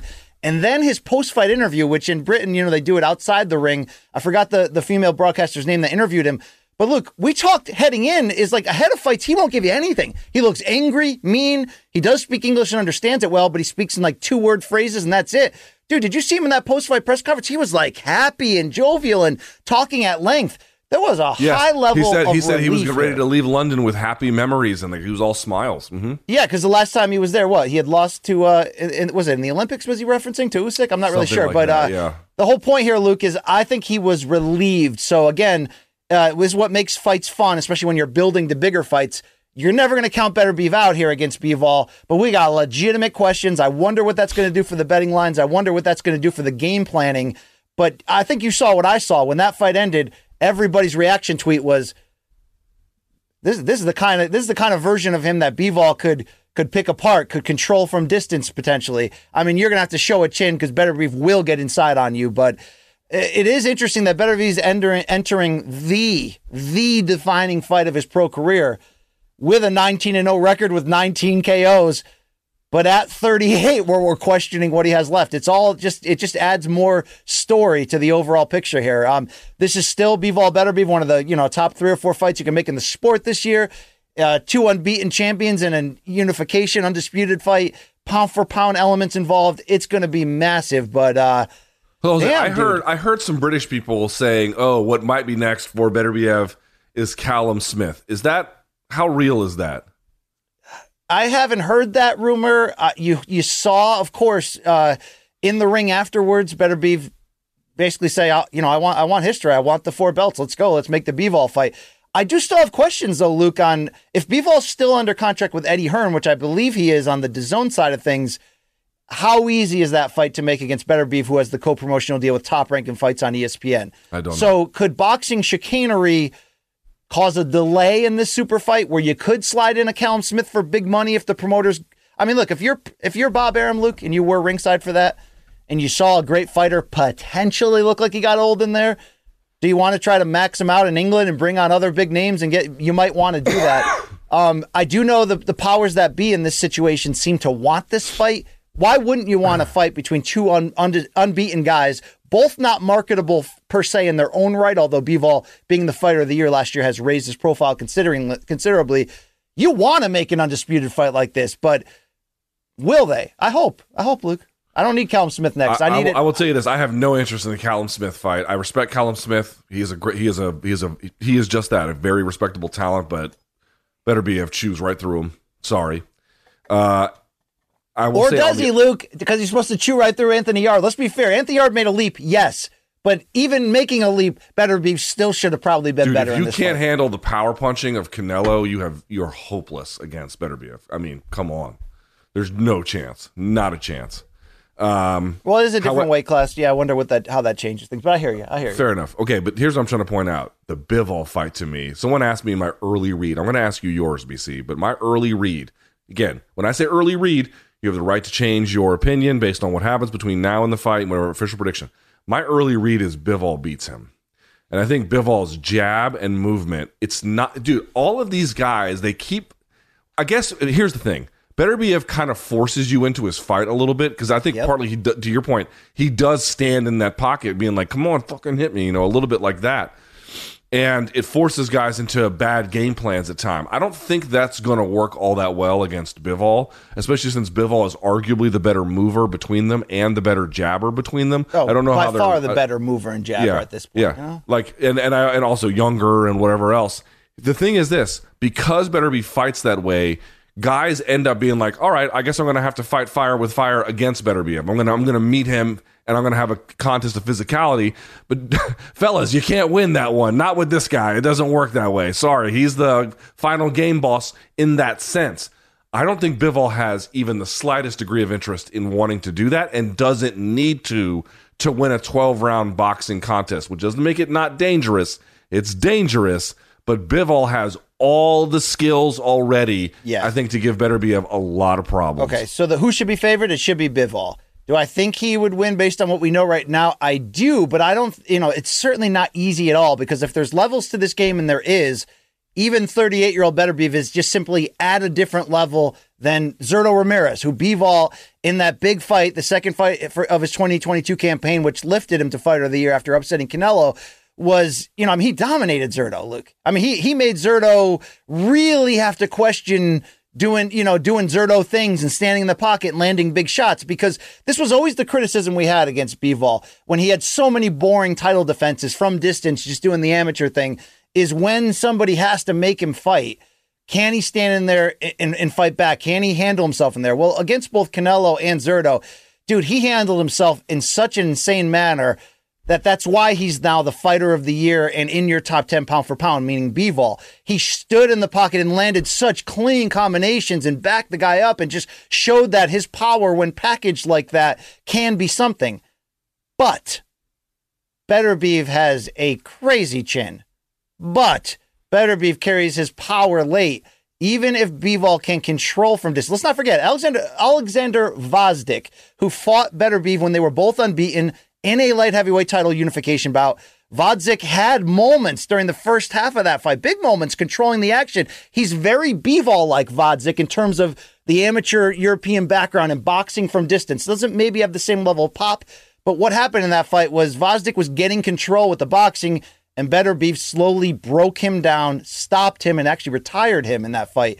So, um, can Bivol carry that same level of control, even if he steps into his power shots and fights better Beterbiev, which he'll have to. Can you do that for 12 rounds? Can you do that when Beterbiev backs you up into the ropes? Those are going to be the big questions that need answering of really how tough is Bivol actually? Because Luke, as That's skilled fair. as he is, and that skill allowed him to bully Zurdo. I don't think Beterbiev gets bullied like that. Nah, I just don't he think doesn't. he does. Unless he gets tired he could get tired. So like the body work of Bivol also might be important sure. to see. I, I, like the way you set that up and made it. Uh, and I made it. I think presented it as a. There's more parody here than maybe I was. It sounded like I was giving it. I think your assessment is better. So it's great. I can't wait to see it. I really hope they make it. Again, I still would say my early read is Bivol gets it done. But to your point, plenty of reasons to think otherwise and or to just see the fight in general anyway title unification being perhaps one of the most important ones of all of them can't wait to see it if in fact they make it all right bc last but certainly not least topic number five here you know what? We had a bit of a light weekend. We had the sort of mid to late afternoon here on the East Coast fight with Beterbiev and Yarde but not really a whole lot of high level MMA beyond the regional scene. However, that changes on Saturday. Bellator 290 of course, will be on uh, Saturday on CBS slash Paramount Plus. There's also a UFC Fight Night card. Amanda Serrano is back in the boxing ring at Madison Square Garden. There's actually a lot happening this weekend. So BC between between Bellator, UFC, boxing. Tell me a fight you are most looking forward to this weekend and why. I couldn't break the tie. I got two fights for you here that I'm really right. keying on. Obviously, beyond the the headliners and you know Fedor versus Bader, or maybe it's Bader versus Fader, uh, is is massive. So is the Johnny Eblin very tough title defense against Tokov there for the middleweight championship in Bellator. But Luke, I'm going to start that UFC Fight Night card that goes down at the Apex. I, I, where was I? I didn't even know this was happening. Dude, you know how big of a Doo Ho Choi fan I was. Korean Superboy, guy that arrived on the scene as a rising prospect many years back and was delivering big knockouts until he found himself in three consecutive wars. Obviously, the one with Cub Swanson being an all timer Hall of Fame fight and losing three in a row, retiring from the sport. Look, he's back after nearly a three and a half year layoff, retirement, whatever you want to call it. He's going to be back in a featherweight bout against Kyle Nelson. Dude, did you know Ho Choi was coming back, Luke? One of seriously, one of my it, it, was a it was a, a brief shooting star when he came on the scene, but one of those guys that I just wanted to be great because I loved his attitude, I loved his game. Um, I'm, I'm being told here, Luke, by our people that it was maybe military service. I don't think it was it the mandatory military military service that that the Korean Zombie also went through, Luke? Um, so that would have been four years. I don't recall him. I thought this I, was. Not entirely certain. Yeah, I thought this was stepping away after three straight damaging losses. You know, in which he had moments, of course, but but couldn't pull it together. Either way, he's back. What do you what do you what do you believe at at, at 31? And he's from South Korea, so uh, you know I don't know. I'd have to look up the potential military uh, placements here, but uh, he pulled out of a fight in 2021, Luke, with an injury. So maybe I'm overplaying this retirement. Am I wrong? Did he not retire? Dude, I haven't thought about Doo Ho Choi in a while. um, I'm not entirely certain about the specifics of his career uh, right now. I don't. I don't recall. Um, certainly, the Korean Zombie had to take four years away from military service. That's true.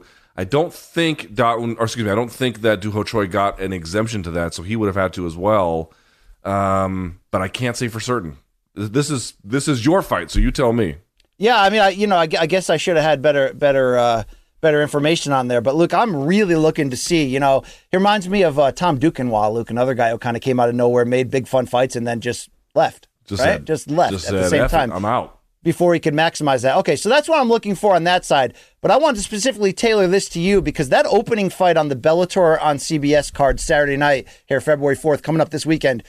Dude, Brennan Ward versus Sabah Homasi is just smart matchmaking from the idea of let's just take two all action bangers. We'll put them out there, right? Like following, you know, Paul Daly just retired, but following in the footsteps of that. Let's just put these two guys in there and go to war. And by the way, both of these guys did fight Paul Daly. But Luke, the, the side of the equation on Brennan Ward, uh, you know, Connecticut background, all that. I know you talked to him. People can check out that interview at uh, youtube.com slash morning combat. King of Connecticut factors in on this, Luke, but I know his backstory as well as you and anybody else. As dark a turn into drugs as you possibly could have had, pulls himself out of there. His backstory is insane. He's won a couple comeback fights. He's the same all or nothing slugger he's always been, and that isn't looking to change. But after talking to him at length, like, what do you really feel about the prospects of this fight? We we expect it to be a war, and if he wins this, is he like? Is this comeback story not just to get back to this point, not just to get clean? Could he actually make noise in, in the Bellator standings in this division? Dude, I'll tell you what, Brennan Ward has always been a really good athlete. Like you could say whatever else about him, but he's been a good athlete. Obviously, he has a wrestling. Pardon me. he has a wrestling background, and you know, if, if you listen to the interview, he's training in ways he just quite literally hasn't done since 2014. He got into the sport very young. He's 34, so even though he's missed a ton of time, he's still got you know uh, a little bit of time to do something special. He loves the opponent. He loves the way the opponent fights. You know, I don't really know what I don't know what the future holds for Brennan Ward. The only thing I can say with any degree of certainty is that he is, and maybe for the first time ever, putting himself in his best position to get the most out of himself. Uh, he's training at Johnson and Wales, which I know is sort of a culinary institute, but they have a, I think, a D three wrestling organization. He's out there, and they're a good one, by the way. He's out there wrestling with them as well. Like, dude, he's just crossing every T and dotting every I for the first time in his life. And when you when you hear him explain what he had to do to get sober, the levels of all the parts of his life that had to change, he's not saying words that sound comforting. Yeah. My man was in the trenches, not just the trenches of despair, but the trenches of recovery as well. And all of the stops on that awful highway that you have to take, and all of the mental battles you have to win along that journey. Dude, he lived that too. And now he's in a place where he is, I, am assuming, quite clean, sober, clear headed. Uh, work, he is still a union member. Work gave him time off to do nothing but train. He's doing two and three a days. Dude, I don't know if he can beat Sabah Homasi, but I know that you're going to get probably a very, very, very good version of Brennan Ward, and that might be enough to really push himself into potentially special territory in Bellator. Yeah.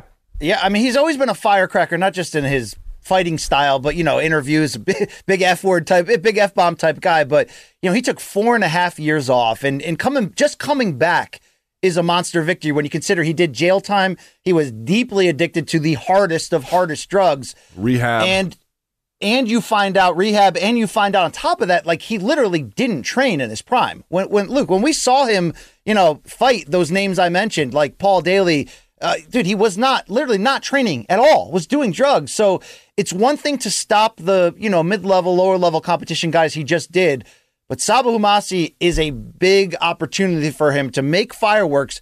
But you're doing it on CBS. He's got a great story, which you know they're going to tell. He wins this, Luke. You wonder if there are big, much bigger things to head ahead at age 34 for him, even with the miles he's already put on himself physically and mentally. I, I cheer for this type of turnaround story for anyone. There's no question about it. And I am dialed in on this one heading into there. So everyone can check out the interview Luke did as well. Hey, Luke, I got another interview coming this week, by the way. I already, already, already put it in the can. Mahmoud Abdul Rauf on Morning Combat. Someone, uh, our producer says, check IG. Dana and Logan Paul just did a joint post on IG. It's basically a sizzle reel of Logan talking about wanting to fight in the UFC, then closes with a major announcement tomorrow. Yeah, I don't care. Wait, is Logan Paul going to take a UFC fight, Luke? I mean, if CM Punk did, what's stopping Logan Paul, who's a better athlete? You know, Okay. what's stopping him? They'll find somebody for him to fight. Yeah, I mean, they do gimmicks like this all the time. Uh, all right. BC, for me, I will tell you what, man. Like when Bellator cards are kind of nubs, I'll say it on the show. I really don't mind. This one's not. This one's good. This one is. This is a good card. I could pick a lot of fights on this Bellator card. Which, by the way, I'm going to say it one more time. Not on Showtime. It's on CBS on Saturday at Paramount Plus. First of all, the Johnny Eblin Anatoly Tokov fight. I know Eblin just beat Mousasi, but dude, Tokov might win this one. That dude is tough to beat. He is very talented, great finisher, great attacker from the back, well rounded, 34 pro fights, 31 and 3 record, experienced. I mean, that is a very, very close fight, number one. I love that contest. But dude, you can go down the list. How about Max Rohskopf, who had, you know, the issue with UFC where he was supposed to come out of his corner and he didn't want to, and blah, blah, blah. And then he went on this sojourn. Well, he's back in Bellator now. He's going to take on Chris Gonzalez, the guy who just fought Usman Nurmagomedov out of Team Alpha Male. You can go on down the list, BC. There's a ton of uh, uh, Russian prospects they have, including but not limited to at heavyweight. Steve Mowry, your Connecticut boy, taking on Ali Isaev. Ali Isaev, a 2008 uh, Olympian. He was a European champion, and, and I think either freestyle, I think freestyle wrestling, maybe Greco-Roman. I have to double check. But he's undefeated. I think he's going to be. Uh, this might be his Bellator debut, or at least the second fight. Yeah, his Bellator debut after uh, going undefeated in PFL. So he's over here now. Darrion Caldwell is on this card as well. Lorenz Larkin is on this card. Neiman Gracie is on this card. Up and down, there's fights to check out. I'm actually like genuinely looking forward to this. By the way, you're asking 9 p.m. East Coast start uh, for Bader versus Fedor 2 on CBS.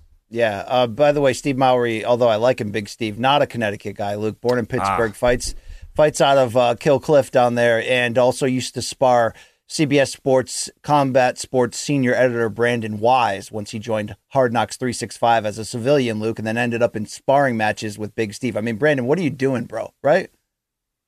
Also, BC, the uh, BC special at 125, Diana Avsaragova taking on Alejandra Lara uh, out of Colombia, uh, but she fights out of Mexico. Uh, BC, I, I know that really has really got Well, your, I, you know, uh, I, I, I, your heart I reject. I reject that reputation, Luke. I'm trying to turn over a new leaf here, but damn, does Alejandra Lara need a win, Luke? Right? Yeah, Need to she win does. big. she time. really does. To that point, she badly. And here's an opponent who's tough, but uh, only has So- five pro fights. She has 14 or 15, excuse me.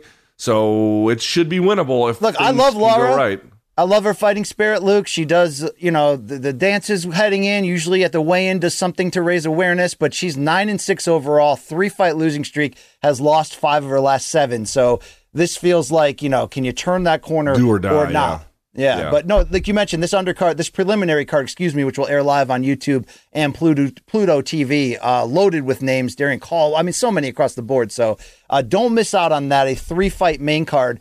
Uh, I'll be looking forward to that. Luke, does does Derrick Lewis, Sergey Spivak move you at all? I'm, I don't think you're moved.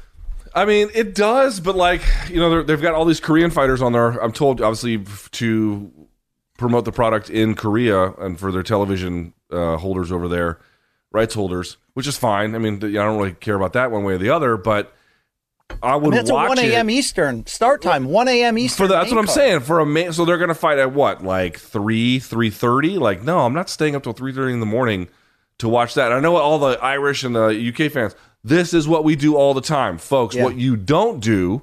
Here's what you don't do.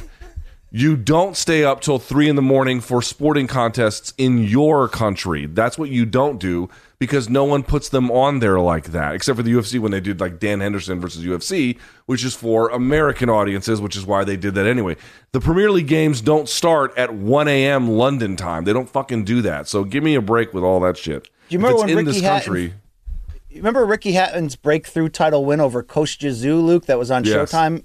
They they aired that live East Coast on Showtime, which was like three or four in the morning uh, overseas, where where the fight was you know set from. Yes, that was a combat sports will abuse their audiences in that way, but in general, the major sports don't do that. So, uh, great. But um, I'll watch it the next day. Is I guess what I'm saying. The the hours after it takes place, I'll just get up and watch it on my TV. So, Uh, all right, BC, that is it for us here.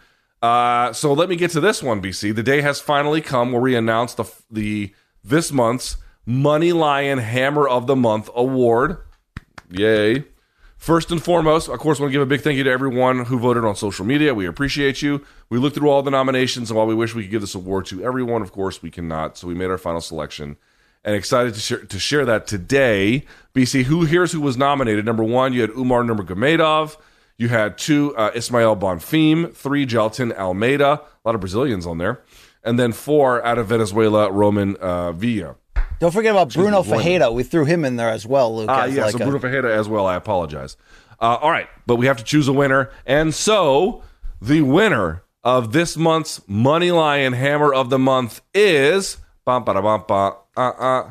It is Umar Nurmagomedov. He is your winner.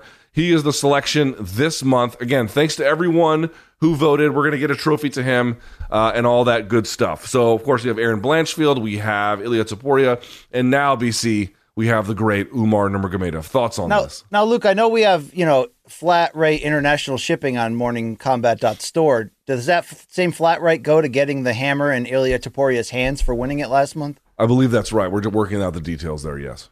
Okay. Can't can't wait to see that guy sporting it. And now Umar, who look the hardcores, right? The hardest of the hardcores have told us from day one that you could get all excited about Habib, you could get all excited about Islam, Usman Nurmagomedov, but Umar's the best of the group. Luke under Team Abdul Manap. Uh, still time for that to be a real thing. You know that, right? He might be. He might be. I don't think that's crazy. Some people just know stuff, Luke. Okay, they're on the inside. They just know stuff. It's true. It's certainly true. All right, BC, Holy let's just- hammer, bro! Hashtag holy, hammer. All right. So again, thanks to everyone. Congratulations to Umar Nurmagomedov. We appreciate everyone who took uh, part in that. And again, thanks to Money Lion for helping put that all together. All right, BC, let's get to it now. It's not where you or I ask each other questions. It's time for the donks to ask us questions. It's time for DMs from the donks.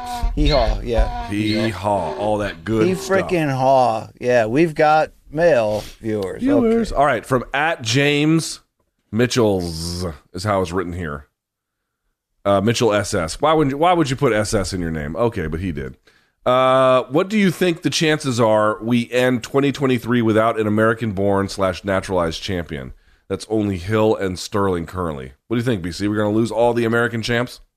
Are you trying to say it's downtime right now for American MMA, Luke, at the highest level? Is that what you're trying to say? Because people were saying that about Brazil recently. That's what this gentleman is asking.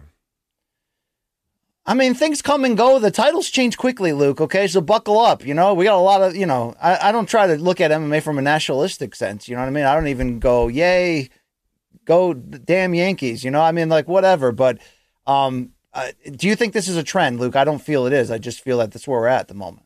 I think mean, everything is cyc- I think everything is cyclical, but it is evidence that like the global expansion of the game is going to make it harder for Americans to dominate the way they once have. Yeah, sure. Well, look, dude, the, these hammer countries are a problem right now in the sport in MMA. They're they're all coming on, Luke. Okay, the the greater Dagestan extended Russian, former Russian, Eastern European countries, Central Asia. I mean, like they're that whole region is just exploding on this level at the high, you know, at the highest promotions across the board. Um, you know, do you do you want to offer advice to American MMA to, the to the American artists of Marshall Luke of, of how we can turn this trend back around for old uh, Daddy Janky over here and in in the the stars and stripes? Uh I don't get better. Work on your know what else to takedown defense. Yeah. That's about it. All right, from CLP Film, BC. Did you old wash dads hear about Bigfoot Silva possibly going to the Slap Dick League? Yes. Has Okay, he there ever been Yeah, go ahead. a worse idea? Has there ever been a worse idea in human history? There's been a lot of really bad ideas in human history, a lot of those related to MMA, unfortunately. But yeah, uh, Antonio Bigfoot Silva, who you'll be seeing, and have you seen this shit, Luke? You're about to rate his new tat. But I'll tell you this: uh, he posted a photo of this with the slap and wondered on Instagram how he would do. Please, please, please, good lord, let's let's get this guy retired, okay? How many more? Yeah. How many more, please? If folks, I, I know that like back in the day, it's less of a thing these days, but like it used to be back in the day where folks be like, "Oh my god, MMA is," or you know, Ultimate Fighting is what people called it in the aughts.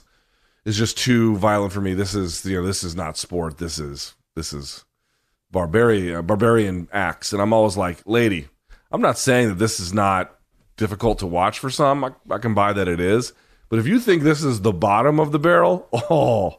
Oh, let me introduce you to BKFC. let me introduce you to Slapdick. Let me introduce they. I mean, the levels at which it can Yeah. get grimier than than MMA are. I mean, we got I- Diego Sanchez in a bare knuckle main event coming up. We we're fighting against the optics of this slap. And by the, I just want to answer one quick thing because everybody's you know these are grown adults who consent to this. That's fine. Okay. Yeah. If there's slap league competitions in other countries or at your local bar, that's one thing. It's an entirely different thing when UFC has their own slapdick league and is using all of their arms and tentacles to promote, sanitize, and do all that. And if I have to hear another time or see another video online about Dana going, hey, dummy, this was the same feedback I heard when I launched MMA, but we're getting this shit regulated. I don't care if you have every single doctor in the world, along with at Zuck, renting out the Apex and standing there. Those doctors can do tests before the slaps, Luke, and they can do it after. They can't stop the CTE from arriving. Okay, that's just the, that's just the reality of the situation. So let's end any debate concerning that. If you like it, go watch it. But the fact that the UFC is unapologetically doing this is the central issue in this debate. End of topic. Also, if you like it, you're probably stupid. I mean, I can't guarantee that. Uh, That's not Yeah. necessarily I true. mean, some people like gross, you know, adult films to the level where you're like, is it even legal that they filmed that and that they're watching it? You know what I mean, Luke? Are you pro- are you projecting right now, I, I'm throwing. or did you, know, I look at my search history? I currently don't live in a glass house in that category, Luke. Okay, you know what I mean? you watched very you know romantic pornography. No, I, I, I I'm not watching. it. BC's like, you know what I need in my pornography? Romance. I need Dialogue. go on dates. Shannon Tweed. Okay, Andrew Stevens, the Night Eyes franchise. I need BC's the only softcore. guy who's like, pornography just does not have enough romance. I really can't just. I, it's not enough. It's not enough. I- I'm not going right, to let BC. you porn shame me anymore, Luke. Okay, that, that's that's for that's the end of this conversation. All right, uh, from at math.u.sale.era, just the worst fucking name in the world.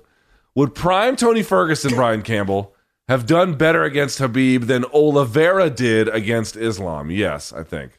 I think. Yeah, I, I agree with that. I, I definitely agree with that. Dude, Oliveira didn't do shit to Islam. That's the problem.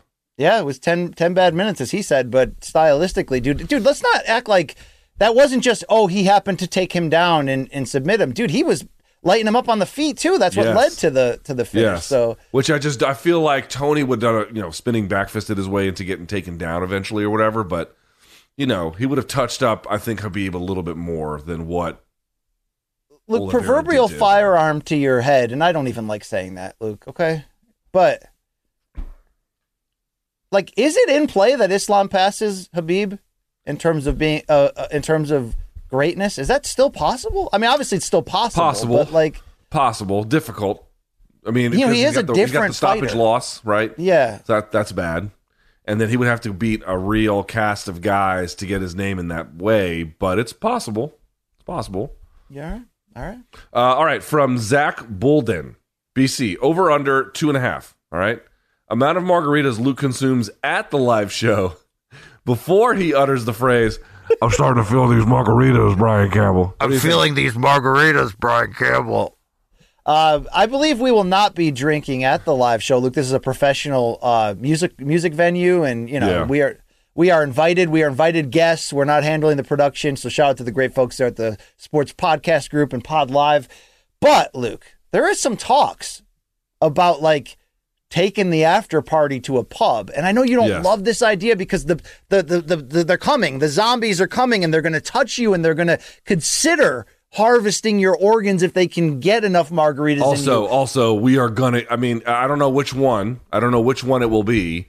But if we do that, just so it's clear, you and I are both going to get a communicable disease at that point. I just want to be very Or or Open it up. ketamine slipped into our uh, Delta Eight, Luke. Something bad's gonna happen. probably right? yes, probably. Mhm. Yeah, I don't know, but uh, yeah, we're gonna have fun. We're gonna see our fans, but no, Luke, uh, you're gonna hold it together this time. You know, Yeah, they're degree. not. Uh, we the, we are.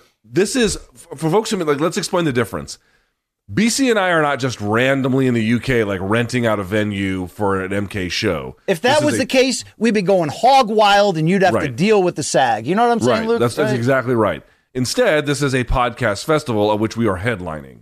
So it's a little bit of like, you know, it's their house. We got to play a little bit by their rules. Yeah. So don't don't get us wrong. We've got some fun stuff planned, but you know, BC's going to keep his pants on. Is the point I'm Anyone expecting like GG Allin to open for Gwar, it's just not going to happen at this Yeah. venue. That doesn't mean it's not going to be the most dynamic 90 minutes in, you know, combat sports podcasting history. It's Although be BC might eat his feces, that is on the table. On the table. It's going to be a little highbrow, but Luke, you know, uh, unless they're testing my bloodstream before I walk in there, all bets are off, right? All bets are freaking off, right? Uh, okay, and then last but not least, BC. Last but not least, I don't quite understand this question. At Cole underscore Brown eight five eight.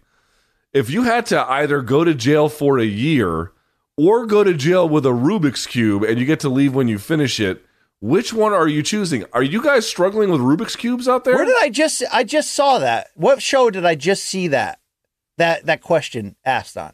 Anybody? I don't know. Am I doing some stupid bit from a TV show where No, now I yeah, get to say it and now I- they're going to take the video of it? I literally in the last 48 hours was watching something where that question was asked in the show. What was it? Someone It's says re- it's oh, they're saying it's a recent debate. I saw it on some TV show. I'm not I'm not really sure. Are people thinking it takes a year to solve a Rubik's cube? I got it. I got it. I was uh, I was watching an episode of Bull, Luke. My my wife and I are, are you know going going back through that show season by season, and I saw that asked in there. Um, You could solve it in an afternoon or at least a couple of days. well, so if you were if you had a chance, like if you were going to be put away, right? If you're going to be put away, so wait, what's the, Yeah, what's the, what's the spirit of the Mikey is explaining this like I don't get it. Mikey, I get it. The idea is, uh, yes, you could go there with the Rubik's cube, but what if it takes you a long time? The year in certain cases would be less. What I'm trying to say is, if it takes you a year to figure out a Rubik's cube, you're a fucking idiot. That's what I'm trying to. It doesn't. It should not take you a year. That's crazy to me. Right? Am I, am I out of my mind? I got it now. I saw Theo Von on a clip talk about that as well, Luke. Also in the last 48 hours. Okay, so it must be a it must be a hip thing right now to debate that. I mean, I haven't done one of these since I don't know. I was in my teens or something, but they're Are you? I, I'm mean- going to guess, given your background in debate club and as a math, mathlete, math team. Yeah, don't that you're math team. balls deep in Rubik's cube and you're just not admitting it, and you, you No, probably I don't. I don't that, own one. I don't own one. I haven't played with one. I was never one of those kids who could go like and then do it fast. Yeah. But like I could solve it like on a car ride or something. You know what I mean? Like I don't. I don't quite understand. Like you have a year to to figure this out. Like okay, I'll I'll take the Rubik's cube. Like how is this a thing? I don't. All right. Well, you know, okay. When they What- when they I- check your bags at customs, Luke, you're gonna you're gonna you're gonna find this equation out. You know what I mean? It's gonna be great. So Oh, it they- they- a live show. Luke does a Rubik's cube in under X minutes, or else he covers the tab to your post live show. Listen, here's how this is going to go. You give me one of those. I'm going to a. I'm going to chuck that motherfucker into the audience. Two, if you think I won't dine and dash, let me explain something to you. I will. What about a scenario in which I stand fully clothed? We set a timer. You get handed the Rubik's cube. I begin a strip tease. You have to solve it before I oh, get before I drop my dungarees, as you would say, and we all get fired and never asked back in the country again. and we get Listen, I'm. I'm not. Hold on. I want to be very clear about this. I'm not in any way suggesting I'm a genius with the Rubik's cube. That's not my point. My point only is if the choice is whenever you're done or a year, yeah, I'm going to take whenever I'm done. You, you mean to tell me you BC, you couldn't figure that out in a month? So okay, I've I'll never- spot you I've 30 never made- days. I've never made much progress on that thing, Luke. That's not my type of that's not my type of thing. All right. I'm more of like, hey, can I win this, you know, victory royale on Fortnite against 99, you know, sub teenagers? They don't know I'm a dad, Luke, but you know, I'm bringing it. I'm bringing that dad energy. I'm taking them out one by one, Luke. Okay. All right, fair enough. Yeah, listen, I'm not I'm not a puzzle guy or any of this shit. That's not who I am. I just feel like I'm not going to punt on a year of my life over a over a Rubik's cube. I'm not going to give that away. Jesus. All right, BC, it's time for your BS. It's Before we get into my feces, Luke, there were a couple extra things we wanted to touch real quickly. Did Hmm. you see that report? A bloody elbow was where I read it. Actually, speaking of shocker. that that the woman who accused Conor McGregor in Ibiza of assaulting her and she had to jump off the boat to escape, her car exploded in the past few weeks? Was that is this what happened? Uh, that story I read, I think it got set on fire more than it just spontaneously combusted. I don't think it combusted. What Right? do you make of that? Because a lot of people were tweeting at us going, "How have you guys not talked about this?" I just found out about it this morning. I I, te- I sent the link. Well, he- the link. for folks who don't understand why we haven't, like, people are like, how do you not know more about what the Irish have published? Because a lot of these stories, they're actually, it's, I, I- I'm not familiar with the terrain of like Irish media. I don't know how to navigate that in terms of like what's really good, what's really bad, who you can trust, who you cannot. I, I just don't understand that market very well. And also, I don't exactly know who to get for reliable information. And also, Ireland has really weird laws about what the media can or can't Yes. publish. So a lot of it seems, from the American perspective, because you can't name certain names, it all seems very sketch.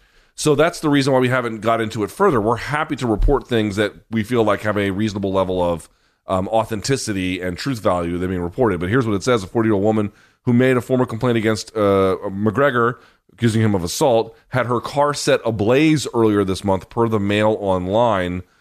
Um, Irish police confirmed there had been a suspected arson in the I'm gonna I'm sure I'm gonna mispronounce it Drimnagh neighborhood of Dublin. The Gardaí are investigating a suspected criminal damage from uh, by fire incident that occurred at approximately 10 p.m. on Thursday, January 19th, at a residential premises in this area. No injuries reported. So it All sounds right. like arson, BC. The other thing I wanted to mention was um,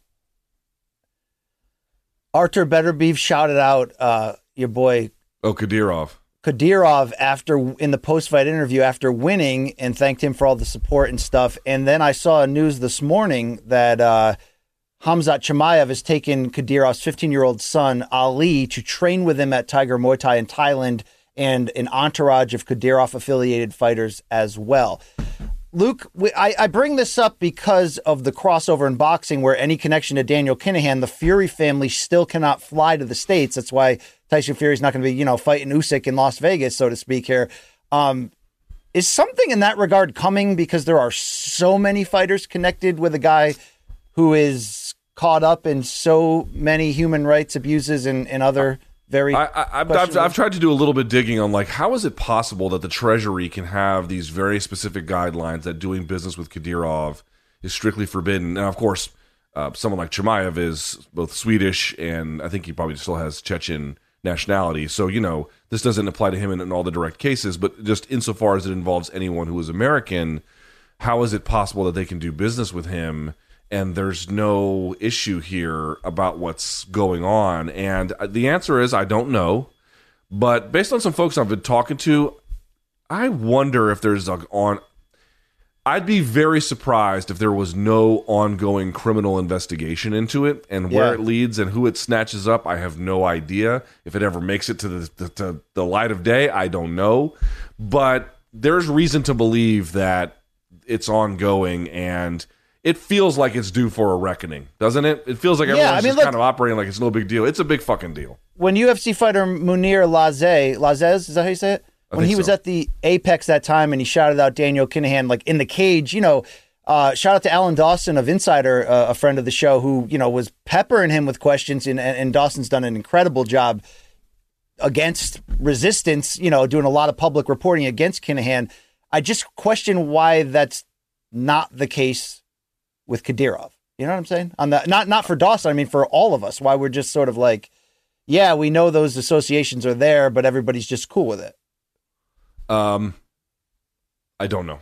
I don't have a Yeah. good answer for you, but I do feel like at some point it's due for a reckoning. All right. Well, hey, check out MMAI, MMA Analytics new video out, out there on YouTube that that that that dips deep into that category. If you want to hear more on the putting the pieces together, very very eye opening. If all is true, Luke, it's time to put the serious stuff behind us because you know we can do both. Luke, we can dress down. I mean, we live in a dressed down reality. We can also we can also put it back together when it matters. But you know, every Monday we do a very dressed down segment where your boy BC scours the globe, looking for the highs and lows. You know, the good, the bad, the ugly, the in between in combat sports, and really even beyond. If you're interested in you know old white fails or uh, elder abuse, this one's called. Yeah, Have you seen this shit? yeah. The elder abuse. Sign me up for that. That's really where I come to life. All right, Luke, we already knew this fight was happening. It had been reported, but it was officially announced. David Benavidez and Caleb Plant, two former super middleweight champions, are going to headline a Showtime pay per view March 25th in Las Vegas. Can't fricking wait. But I've referenced many times that there are multiple incidents at gyms where they where they basically nearly came to blows. Here's the, the the lead video on that for anyone looking to get fired up about this matchup. You're going to see Caleb Plant in the white there at a gym. You're going to see Jose Benavidez Jr., who's there with the black t-shirt and black cap. You're also going to see uh, David Benavidez in a red shirt. This is the big one that everyone references when we say, "Oh, these two don't like each other. There's legit beef." I just wanted to sort of set the stage properly for you. Y'all being cool with the, I was being cool. I was being cool. I never once, cool. never, never once. You being cool. Fat, bro. That means never once. That time was fat. Don't be hey. This motherfucker been being cool with me. He been being cool with me. Don't be saying that shit. I was dabbing you up. That was dabbing you up. I don't fuck about what you saying. You think I'm scared of you? You coming over here to fuck with me? You think I'm scared of you? What's up? What you wanna do? I'll do whatever you wanna do. I'm no bitch. You been what? Like a bitch? I'm, not, I'm, I'm right here, dog. What's up? Take your ass I'm not, what's up? What's up? What's hey, up? What hey, trying to do? Hey, hey, man, hold up, man. Y'all coming over here. Hey, y'all coming over here. Hey, y'all coming over here. Hey, What the fuck is you talking about? I got it. I got it. No, no, no. No, no, no. What you coming over here? Hey, hey. You come over here. Lopez, Lopez, Lopez. Listen, no, listen to me. Lopez, Lopez. If you come over here, my coach is going to say to calm down, right? Rightfully so. Don't get mad at him for saying that. Don't get mad at him. Huh? Lopez, Lopez. Don't get mad at him for saying calm down. He just tells you to calm down. Calm down. Brian, this is stupid. It doesn't lead to anything. Yep. He's telling you to cool down. Then chill the fuck out. Take your ass back over there. And let's just go get the gloves on. Let's finish our workout. We're here to work. Or what? Let's finish our workout. Hey, take your ass back over there. Take your ass back over there. What's up? You don't want to fucking beat your ass? You think I won't beat your ass? You fucking talk about Hey, listen, you got, you got a problem? You gotta chill. Listen, listen. You gotta listen. chill. Talk all that Listen, fucking you shit gotta online?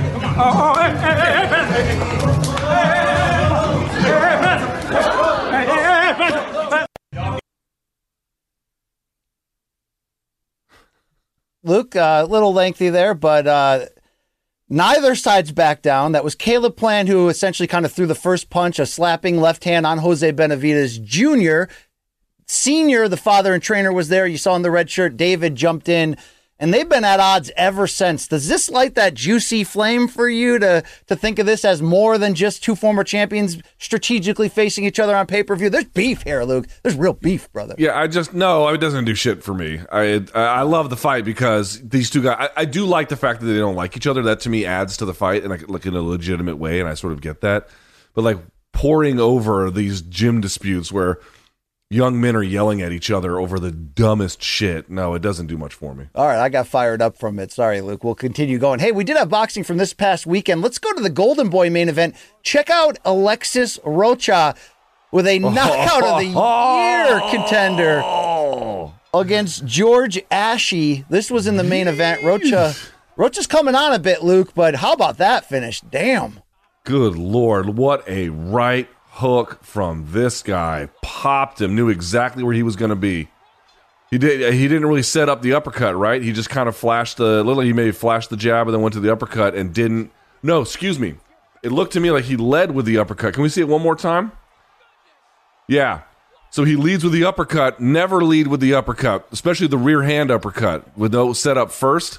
Because if you just lead with that uppercut, you're going to be wide open. Even if it was coming from the other side, he doesn't put anything behind it and just gets absolutely crushed. Just throws the uppercut. Yeah, boom, boom. Damn. Uh, we mentioned the Beterbiev fight, which took place in London. Here's a key sequence in round five when Yarde was lighting Beterbiev up, but he turned the tables. Fun to watch.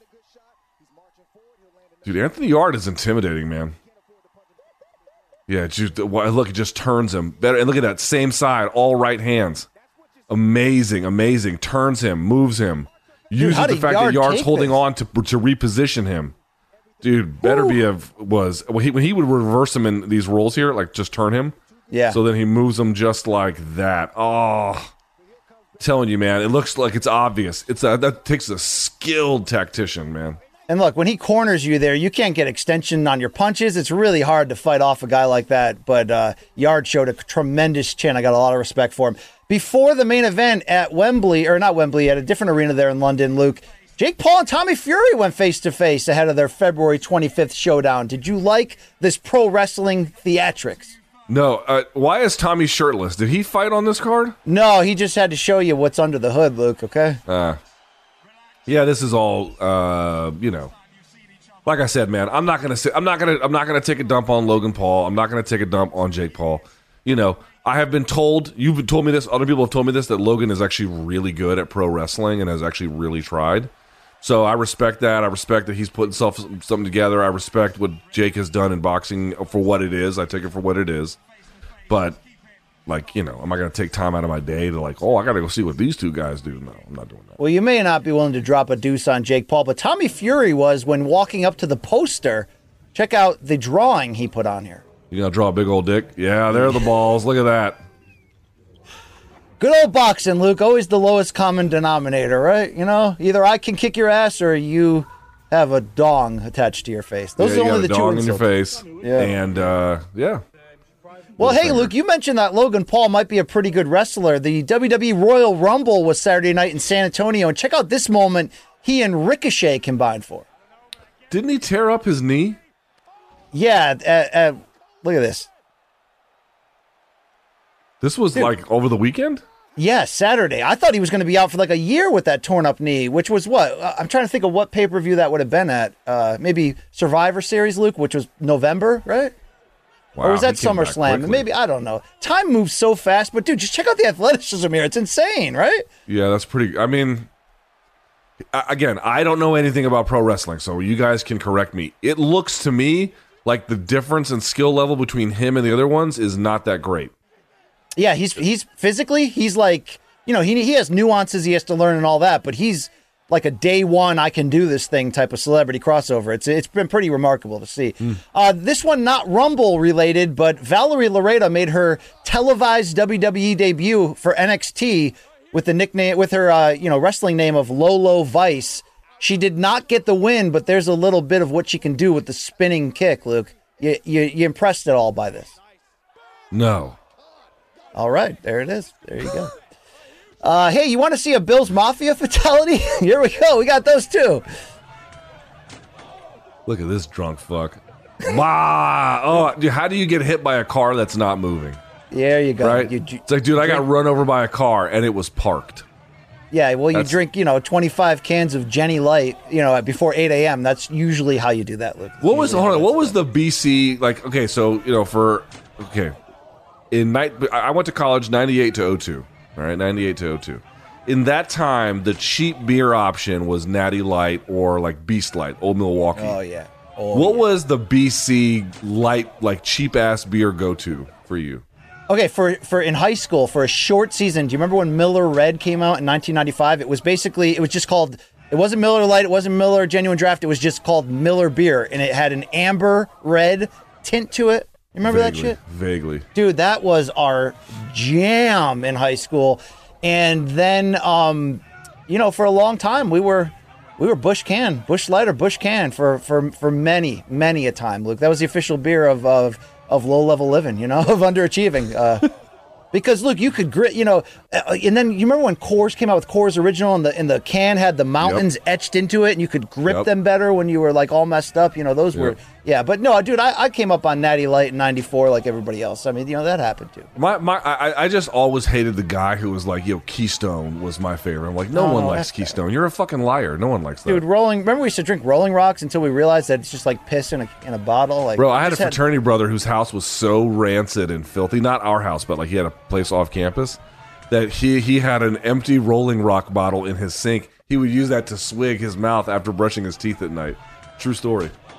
I was like, dude, you're fucking gross, man. He was like, Well, "No, Luke, uh, Oscar De La Hoya, you know him as the Golden Boy uh, CEO, Luke, the Hall of Famer. He was giving away tickets to Saturday's card, but you needed you needed to pass a task first. Your thoughts? I mean, he's got class out the ass, you know. So he tweeted his wife's name, Holly Sonders. Guess her boob side and size and win two ringside seats to Saturday. I don't know if anybody guessed or won those seats, but I, you know, if I did that, Luke, my wife would be very upset, as I'm sure yours. Here's Holly Sonders' reaction.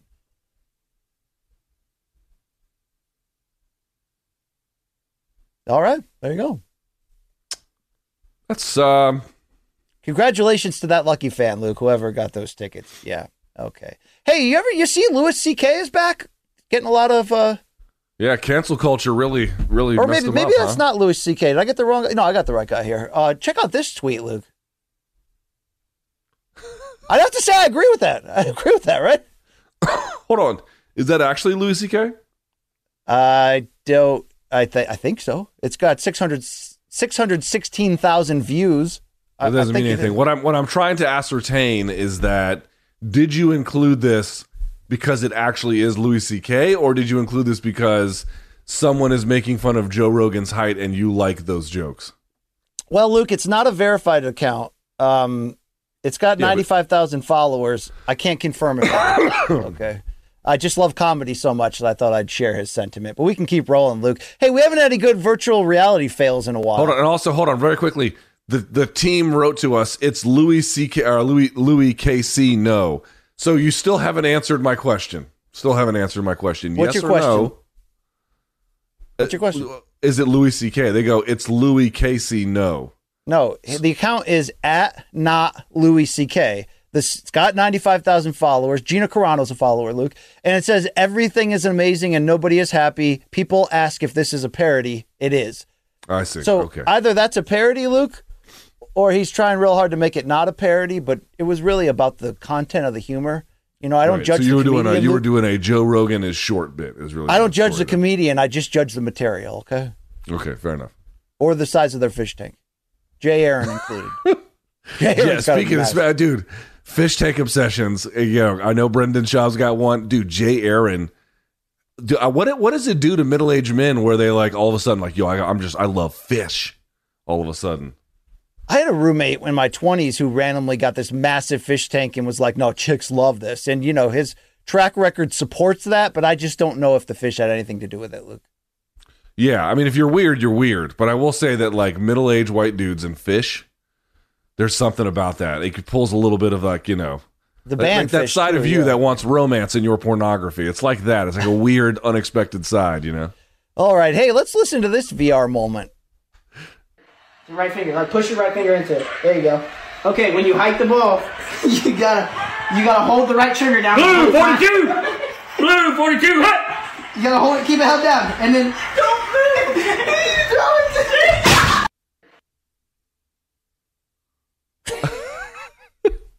So do I did have you done VR yet? Uh, no, no, I have not. I haven't done like good VR, but I took my daughter to one of these things called like one of these dino exhibits. Oh, We've dude, been- I did. I did like the arcade VR where you go pay like way too much money and you rent it for an hour and you can and it's like you could jump and dive on the floor and you're like attached to the ceiling. You know, is that what Well, you're talking about? I'm not sure I've seen that, so I don't know. But I took my daughter to one of these dinosaur exhibits where they have all these like you know like to scale robotic dinosaurs, and she loved Yeah. it. It was whatever. But at the end of it, they had a whole section where you could pay like a little bit extra, and you could put on a VR headset and be like in the Cretaceous period or the Jurassic period to go see what it was like. I will tell you, like it does. It messed with my balance when I would turn and see a cliff. My body would react to seeing it that way. It was kind of interesting. So all I'm saying is I like watching this uh, white guy fail, but um, it is they're deceptive. Those things. Yeah, I took my kids to the VR arcade, Luke. Like I said, you pay like whatever and you rent it for an hour and you're attached to a bungee cord that's attached to the ceiling. And yeah, there's times when you like dive on the floor just sort of like out of instinct because there's like zombies coming at you. It feels real, Luke. feels very real. Yeah, I got all sw- I got all sweaty doing the Rocky boxing game. You know, that's probably not a surprise to you. Hey, let's rotate to MMA fighters in the wild. I love seeing how these people live their lives. Look at Wow. BKFC star Jimmie Rivera. Former top. UFC level bantamweight. Well, obviously, but he passed the uh, the police exam. Luke, he's now officially an arm of the law. Congratulations to old Jimmy. Yeah, major congratulations. That's incredible. Absolutely. And the hammer of the month is Umar Nurmagomedov, but this is what he eats, Luke, for his breakfast of champions. Khabib flakes, Junicorn. apparently. How do you think There you go. Tastes? Uh, Uh, very steel like and heavy. Yeah, bro. Yeah, I know. It's probably just like eating rocks. They just fucking got rocks and threw them in there. But uh, yeah, all right. Well, there's old Nurmagomedov. Uh, Luke, uh, two titans, two heavyweights of their respective industries met when real recognized real. How about Ngannou and Cristiano Ronaldo? Right. So, do you know where this took place? Uh, outside of the UFC PI? Well, this is why it's interesting, BC. Uh, you got to remember who did Ronaldo just sign with? He signed with the Saudi Arabian team Al Nassr, and he lives, I think, in Riyadh or wherever that team is based. Francis visited him as well as some other folks in Saudi Arabia, uh, which is how this all came together. Uh, obviously, Ronaldo is a fan, whatever. What I'm saying is, Big Francis went to Saudi Arabia. Looks to me like Big Francis was doing some business. What kind of business, I don't know, but looks to me like he was out there scoping out to see what's up, what he could sniff out, what what might be some Well, we know there's money there. Jake Paul versus Tommy Fury going down there in, in the same area there. So we know Dude, there's money Ronaldo there. Ronaldo has if he if he meets all like the things in his contract, like you know, if he hits every goal that he's supposed to, or whatever, he can make three hundred million in a year. In a year. Damn. Uh, Luke, our final MMA fighter in the wild. You remember friend of the extended program, Brian Boom Kelleher? Did you know He's that the he has best, dude. He's know I he love Boom? Kelleher. Bro, Boom has bars. Let's hear it. Let's hear it. Like snort. It's like a mirror when you fear it and your spirit need to cleanse your soul. The shit is toxic when you mix it up like fentanyl. Just start from scratch, you gotta patch it up to mend the hole. There is a fixture if you picture it so plentiful. Yeah, and now my heart is full of gold. Carrots like 24, the purest of them all.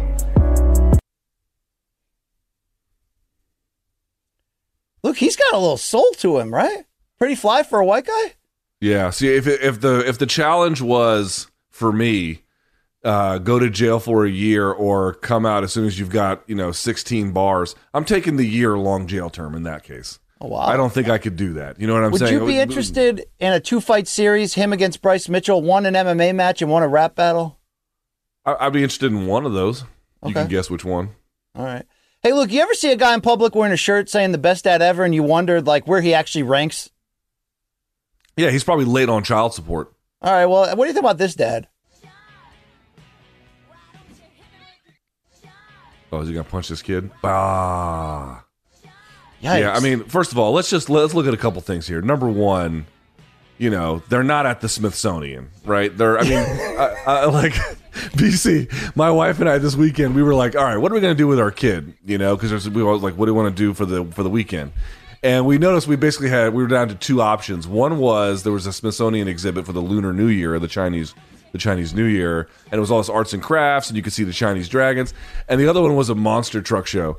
And that would have been real fun. And there's a time and a place for either of them. But I just turned to my wife and I was like, yo, if we take our kid to the monster truck show instead of the Chinese New Year exhibit at the Smithsonian, I think that says a lot about us as parents. I don't think yeah, you might as that. well just take her to the next power slap competition. Yeah, exactly. So we didn't. We we didn't end up doing that. So first of all, you're there. Second, that, that, look at where this guy is at. He's at some fair. Which again, they have their time and place. But I'm just pointing it out. Number one, put throw the thing back up here. Throw, throw it back up here. Two, I want you to look at the men's adult uh, shorts that this kid is wearing. Like the kid is clearly wearing his dad's pants. Why are your shorts down to your your Achilles? Uh, Maybe that's uh, like the, the new skater look, Luke. That was a thing back in the late 80s. Yeah, if we were in 1998, I might agree with you, but it's 2023, and that is no longer the case and hasn't been for quite some time. So that's right. that. Now, dad whips around the right hook all the way to the child who now is traumatized by all of this because he didn't realize that there's a you know a clear birth you're supposed to give. All we needed of- was an affliction T-shirt, and this would have been the perfect clip, Luke. But let's yeah, keep no, it he needs here. a hat that says "Wine 'em, dine 'em, 69 'em" is really what's missing. Do you ever hear the phrase "shit happens"? Luke, check out this guy's dungarees. Yeah, he drew a crowd. I don't know what to say about this clip. That won't. Okay, what are? Why are you digging the way you're digging, sir? Look, he may have had an accident, but you know, he these guys, the Paw Patrol is not going to keep that accident quiet. I'll tell you that much. You know, I gotta tell you, the Paul. I, I mean, did this guy put you know uh, greenies up in his uh, up in his? You know what I'm saying? Like Yeah. that back area in the back door. Yeah, you know my dog Molly, Luke, the most amazing animal of all time. When we get people that come over, and maybe one day it could be LT and CT, and you can come meet her, dude. She'll go right for your asshole or your ball bag. I mean, she's just That like, means you're a bad owner. I just want you to know that. You mean I don't? You're trying to say I don't discipline her enough to stay out of the- people's if your dog is if your dog first thing goes up to people who walk in and start sniffing their balls and ass, you have improperly trained that dog. Just being very clear. She sleeps in her own bed though, Luke. Okay. Oh, I'm not saying she's not a great dog, dude. The fact that she sniffs everyone's balls and ass is your fault, not hers. That's a. I mean, she's she's a dog. That's what they She's do. She's got a you know? specific, yeah. She she she really focuses in on those parts, you know. All right, let's get out of that. you Let's- also sniff your guest ball, ball and ass when they come through your front door. hey, dude, I thought this was like an enhanced video from UFC 283. People are telling me this is real. It's real. Good lord. It got trapped in his hair, which I guess was hard to see without the water. But once they pour it in there, it comes right out. Shout out to Jamahal Hill, your new light heavyweight champion of the world. Hey, look, if Jan Six was a person, I think I found him. If it has tits or tires, I can make it squeal. Wow. Dude, look at the first of all, look at the piece on him, then the Harley Davidson belt, and then the haircut that makes him look like the guy from Goonies, Sloth, you know? The- you know, you know what? I, this guy just screams book reader. Yeah, I would say that. All right, enough of these clowns, Luke. It's time to rate that tat. You know you get fired up for this, dude. How about Charles Oliveira? Him and his Brazilian artist William Esposito have continued the back in arms. What do you think about this?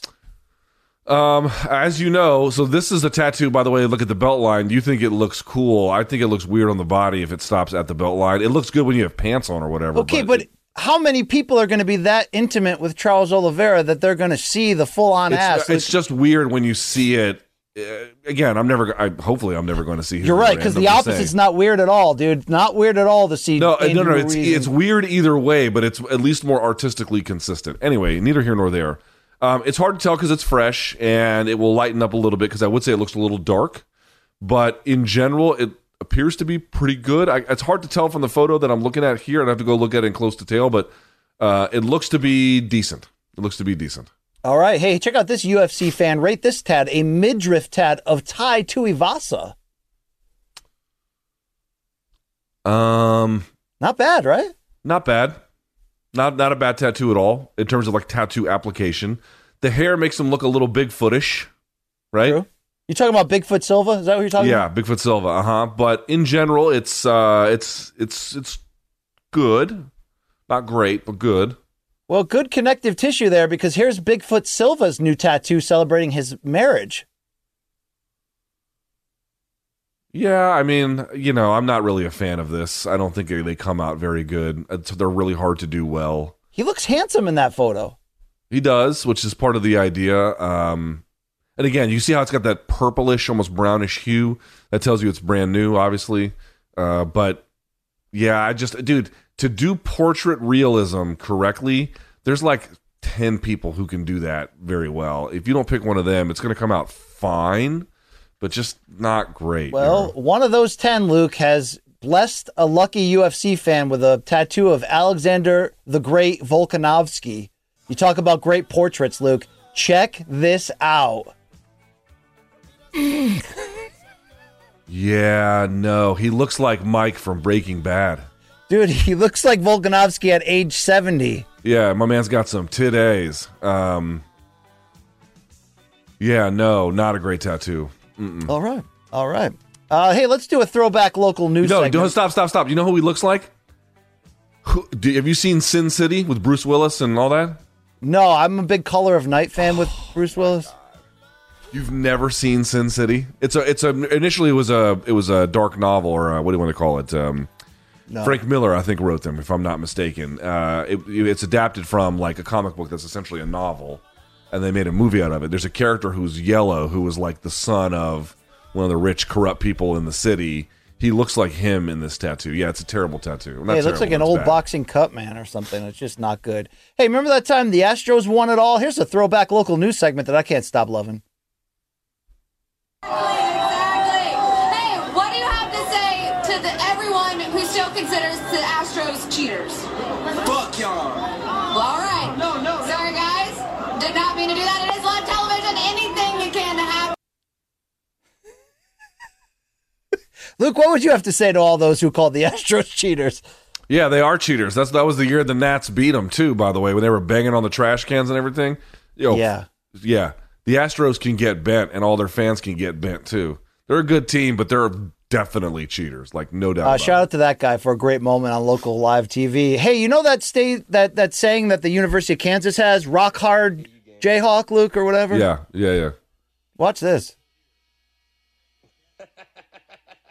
Sitting here watching the KU game.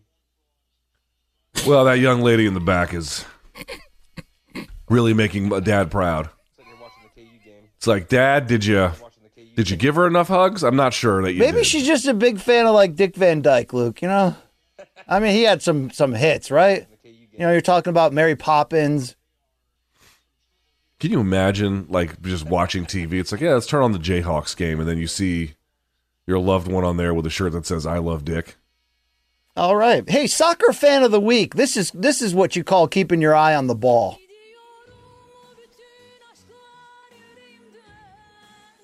Oh, is this dude about to get murdered? Bah! Wake up! Wake let up! me be the wake last up! to wake know. up! It's the first of the month. Get up! Get up! Get up! Wake up! Why don't you put on a little makeup? That was an, uh, a shout out to Armenians, Luke. The System of a Down. Yeah. Yeah. Produced by Rick Rubin. Shout out to that. Finally, Luke, uh, we got people in public that you probably won't love, but this is what happens in life.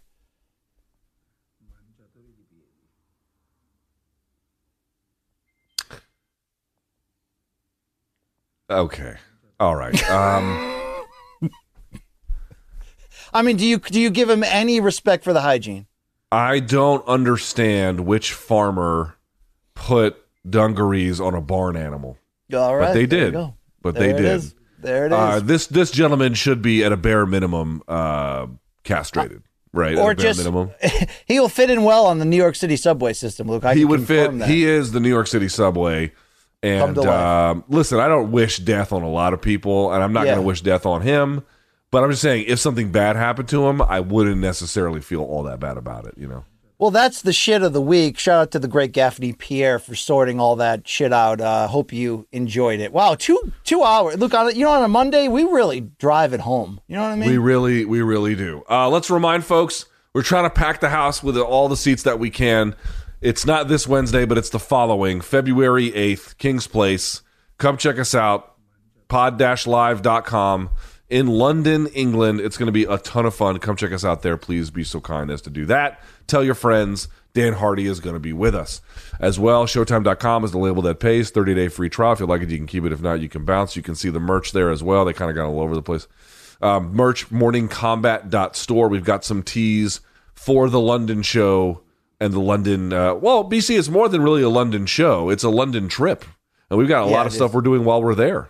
the trip of a lifetime will be uh, we got a couple media stops planned we're going to be doing some room service diaries interview filming filming a documentary i mean this is it this is peak you know hanging out with our fans luke during the live show and afterwards maybe maybe Maybe. We'll see. We shall see. if we have enough security, if Tristan can throw some bodies around. But look, I was told here on Twitter by Admiral Anthony that there was a London edition of Grand Theft Auto on PlayStation One, and he shared a picture of his of his uh, case to show me. So right now, morningcombat.store, of course, you can get your MK in the UK t-shirts, also our Grand Theft Auto version. Uh, of the greatest moments in MK history on there. So check that out, morningcombat.store. Our new mer- our new merch is just hog wild. It's fantastic. I can't. It know, certainly is. It certainly is. Uh, all right. So thank you to everyone who watched. We're back on Wednesday.